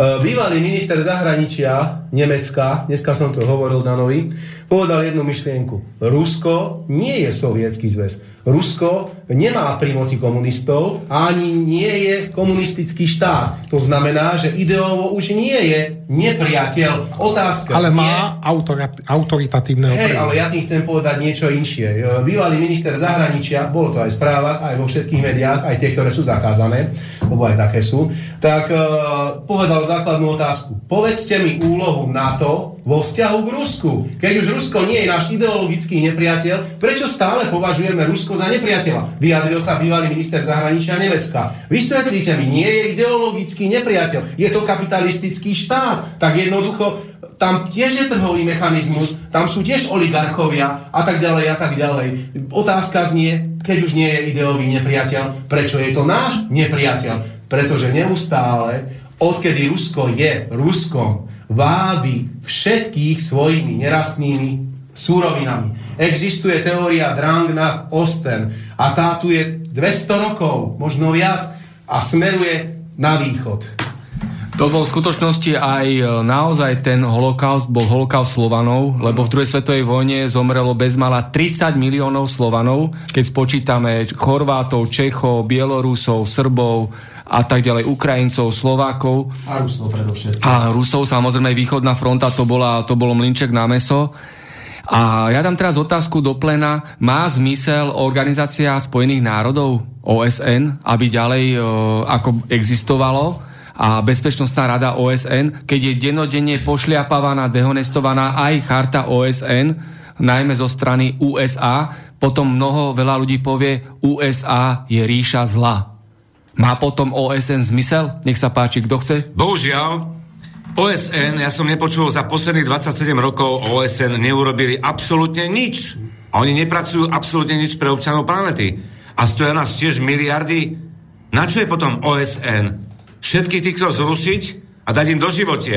A tieto organizácie majú robiť pre občanov planety, lebo bohužiaľ naše médiá, naše televízie, naše noviny, všetko majú zločinci a vrahovia privatizační zločinci.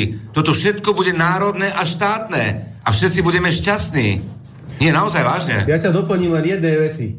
Buďme šťastní, že existuje ešte zatiaľ právo veta v Bezpečnostnej rade OSN. Lebo ho chceli zrušiť. Pred 5 rokmi prišli Američania s tým zrušme právo veta. Ale nefunkčný. Veď ale v poriadku, ja len tým chcem povedať, že týmto právom sa ešte dalo zablokovať mnohým vojenským dobrodružstvám. Nedá sa nič. Zatiaľ, zatiaľ to funguje. Keď Nefunguje. veta zrušili, ako ho chcú zrušiť, tak to Nefunguje. Bezpečnostná rada už úplne stratí význam. Nefungujú. Ja viem, že to není dokonalé, že to nie je dobré. Ja s tebou v princípe... Sú zločinci. Ja s tebou v princípe súhlasím, ja len hovorím, že ak sa to všetko zruší, tak už si budú môcť Američania totálne robiť, čo chcú na planéte. Čiže na to si treba tiež dať pozor. Preto napríklad zavraždili krásneho človeka John Fitzgeralda Kennedyho. Samozrejme. Prezidenta amerického ho zavraždili preto, lebo chcel z- znárodiť banky napríklad Kuba. Uh, A jeho brat Robert Kennedy. Áno. John Lennon a tak ďalej. Všetky zavraždili. Pretože chceli, e, Kennedyovci chceli odstrániť Fed. Lebo. Fed, Fed je združenie súkromných firiem a bank a ústava USN, čo hovorí, že dolár má na starosti ministerstvo financí, nie Fed. Hej, Dáno, nech sa páči. Ja chcem povedať jednoduchú vetu, že ak neplatí medzinárodné právo, tak potom je zbytočné aj riešiť niečo také ako OSN. OSN. Hej, pretože OSN primárne vznikla preto, že bola druhá svetová vojna. a Aby sa už nebojovalo platilo medzinárodné... Ne- Nesmie byť porušované medzinárodné právo Tak. či z jednej alebo z druhej strany. Ak je porušované, tak potom povie jedna krajina, vy porušujete, ale tak aj vy ste porušili. A potom takto sa zamotávame do toho a potom to už potom nemá zmysel. Áno, Medzinárodné právo nesmie byť porušované, na tom to musí stať. E, tak ako hovorí charta OSN, všetky štáty sú si rovné. Áno. Bohužiaľ, ale je to naozaj vážne dehonestované. Andrej Palacko? Napríklad, keď sa hovorí o týchto tragických vojnách, vojny sú zločinci a vrahovia, ktorí vymysleli a vy, vyvraždili 100 milióny ľudí vyvraždili vojny. Vojna je jednoducho, ja som jediný ďalší ako jediný občan planety, ktorý navrhuje nový zákon pre celú planetu.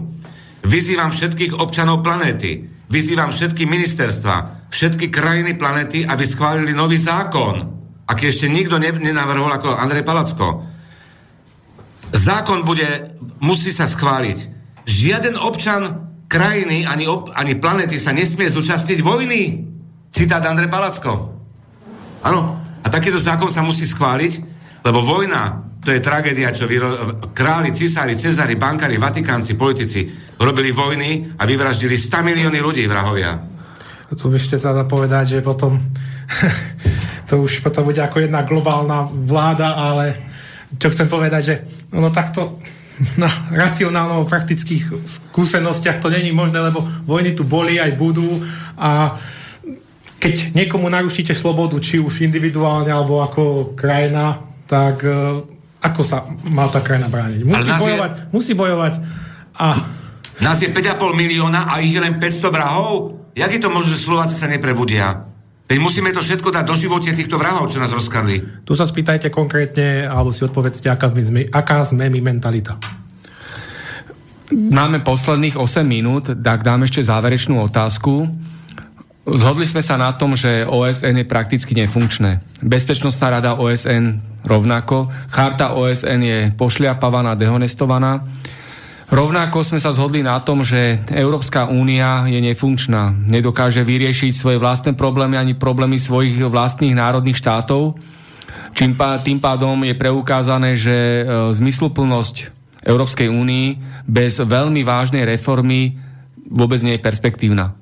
Ja dám ďalšiu otázku do plena, záverečnú. Severoatlantická aliancia. Má zmysel, aby existovalo NATO, alebo nemá zmysel? A keď áno, zdôvodnite jedno aj druhé. Nech sa páči, kto chce prvý? Ja. Sergej? No, ďakujem ti, Martin. Ja poviem jednu zaujímavú vec. E, keď som bol, e, keď som si písal so svojimi francúzskými kamarátmi, vlastencami, e, tak mi povedali zaujímavú myšlienku Spojené štáty americké využívajú NATO len ako metlu na pozametanie svinstva na planéte, ktoré oni napáchali. To si myslím, že v súčasnosti plní NATO. Zametať svinstvo napáchané armádou Spojených štátov amerických. Ja už viac nebudem na tu hovoriť. Ja, Daniel? ja jednu vetou, akákoľvek aliancia, či už Varšavská zmluva alebo NATO, len vedie na peťu. Neuznávam NATO, NATO sú tiež vrahovia zločinci, ktorí podplácajú vlastne všetkých ministrov po celej planete, aby neboli aktívni, nerobili nič, všetko vraždia, ničia. A každá krajina má mať svoju jednoducho armádu. Armáda nemá byť, lebo my ako Slovania sme v živote nikdy niekoho nenapadli. Nikoho sme neprepadli, nikoho sme nevraždili Slovania. A preto navrhujem, aby Slovania boli ako, navrhujem, Latinskej Amerike. Latinská Amerika, jedna rodina. Toto tiež nikto nenavrhol a to sa strašne ľúbi prezidentom, všetkým, čo som im to poslal. Sú nádherné veci moje projekty. Latinská Amerika jedna rodina, takisto aj Slovania jedna rodina. A teraz jednoducho, keď títo NATO, to sú skutočne to zrušiť a každá krajina má mať svoju armádu, ktorá bude mať armáda len obranná armáda. Obranná armáda na hraniciach. Ale nie NATO, to sú vrahovia. Úloha armády je v prvom rade. A to mi nikto nevyhovorí. Obrana. Obrana vlasti. Áno. Nikto mi nikdy tento názor nevyhovorí. Lenže súčasná armáda, ktorú máme my, to je misia sem, misia tam. Áno, na to.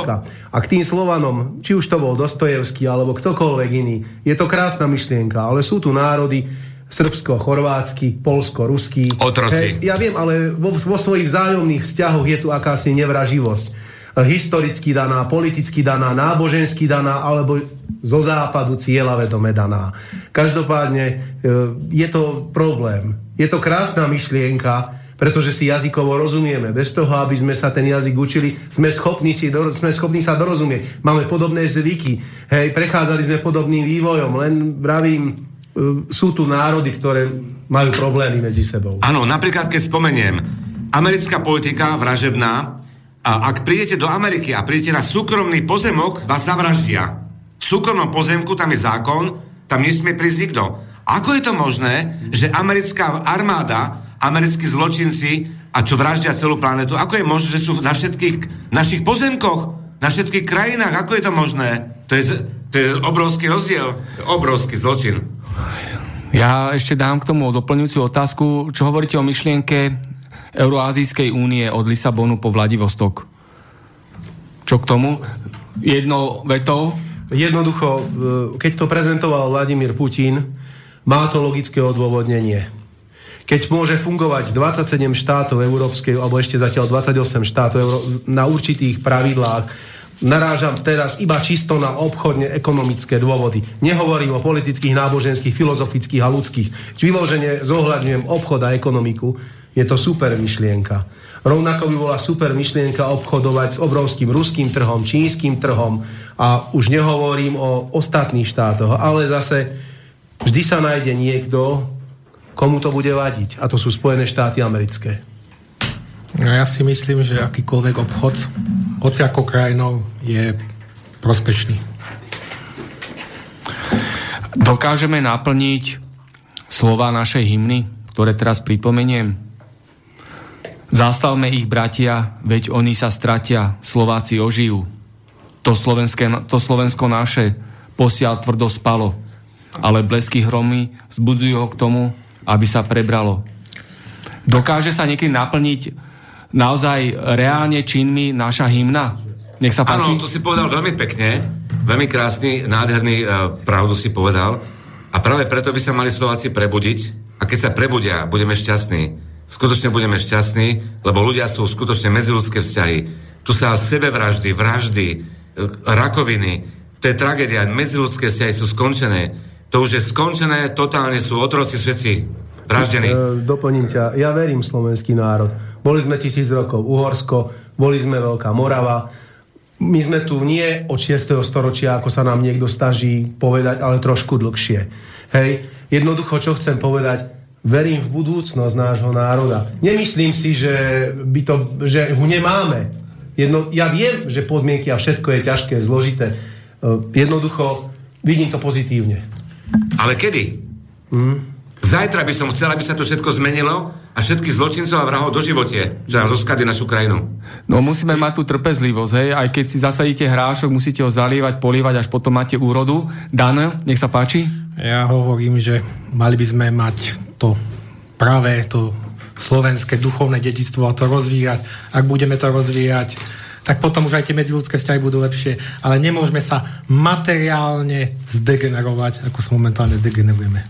A ešte by som tejto chvíle povedal Ficovi, doporučujem, aby sa prebudil a Fico, keď urobí náš národný, ná, náš štátnu banku, národnú štátnu banku, tak všetky tieto americké banky, ktoré sú tu na, by sme ich zrušili naša banka Slovenská národná, štátna, by sme tam boli všetci Slováci v jednej banke a boli by sme šťastní.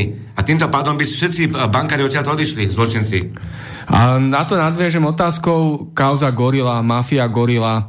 Bude niekedy vyšetrená? Tak ako, tak ako napríklad, ja sa spýtam k tomu amnestie Kováča Mečiara, budú vyšetrené vražda e, Františka Gaulídera, bývalého ministra Františka Tota, alebo Ernesta Válka. Bude to niekedy vyšetrené? Nie. Alebo ako sa hovorí v odborných kruhoch, nie, lebo to by mafia vyšetrovala mafiu, samu seba. Čo k tomu? To robia zločinecké politické strany tieto, tieto veci. To robia len všetko, aby ľudí oblbli, aby im niečo hovorili, že sa niečo deje, ale všetko sa robí protiludské. Andrej, svinu od korita nedostaneš. Nevy, nevyšetrí sa nič. Nič sa nevyšetrí. Akože nie, že musia sa prebudiť. Aj sudcovia, aj generálny prokurátor. na kauzu Gorila. Narážam na Mečarové amnestie. Gorila je podvod, to je klamstvo. Dano, nech sa páči. Ak, ja si myslím, že ak budú súdy také spolitizované, aké sú, tak ťažko sa vyriešia nejaké kauzy, co vidíme aj na tom prokurátorovi Kovačikovi, tuším, že žiadne, žiadne vyšetrenie nemá mal nula. Takže ak je to bude spolitizované, tak neočakávajte veľké výsledky. Súdy musia byť nezávislé. Absolut, Súdy nefungujú. Absolútne nezávislé. Absolutne. A potom možno budú fungovať, ak budú spolitizované. Ja si myslím, že nie. Tak to bola dnešná diskusia. Pekný zelený štvrtok prajem tu v štúdiu aj všetkým a ľuďom, ktorí počúvajú slobodne. veľkonočné sviatky. Áno, príjemné veľkonočné sviatky. Andrej, čo ešte k tomu? No napríklad, keď uh, ďubnutí Slováci hovoria, že prajem ti krásny víkend, nie. Andrej Palacko hovorí, prajem vám každý deň krásny deň. A ja napríklad mám oslavy narodeniny, meniny, aj tieto oslavy budú každý deň, ja ich máme každý deň, lebo Vatikán toto vymyslel, Ježiš, iba raz do roka môže mať narodeninky, iba raz do roka. Nie, každý deň. Tak. Anglická kráľovna ich má dvakrát. Tak. A zase je to spolitizované. No. Tak, všetko dobre, budeme sa počuť o dva týždne. Pekné veľkonočné sviatky. Ďakujeme. Táto relácia vznikla za podpory dobrovoľných príspevkov našich poslucháčov. I ty sa k ním môžeš pridať. Viac informácií nájdeš na www.slobodnyvysielac.sk Ďakujeme.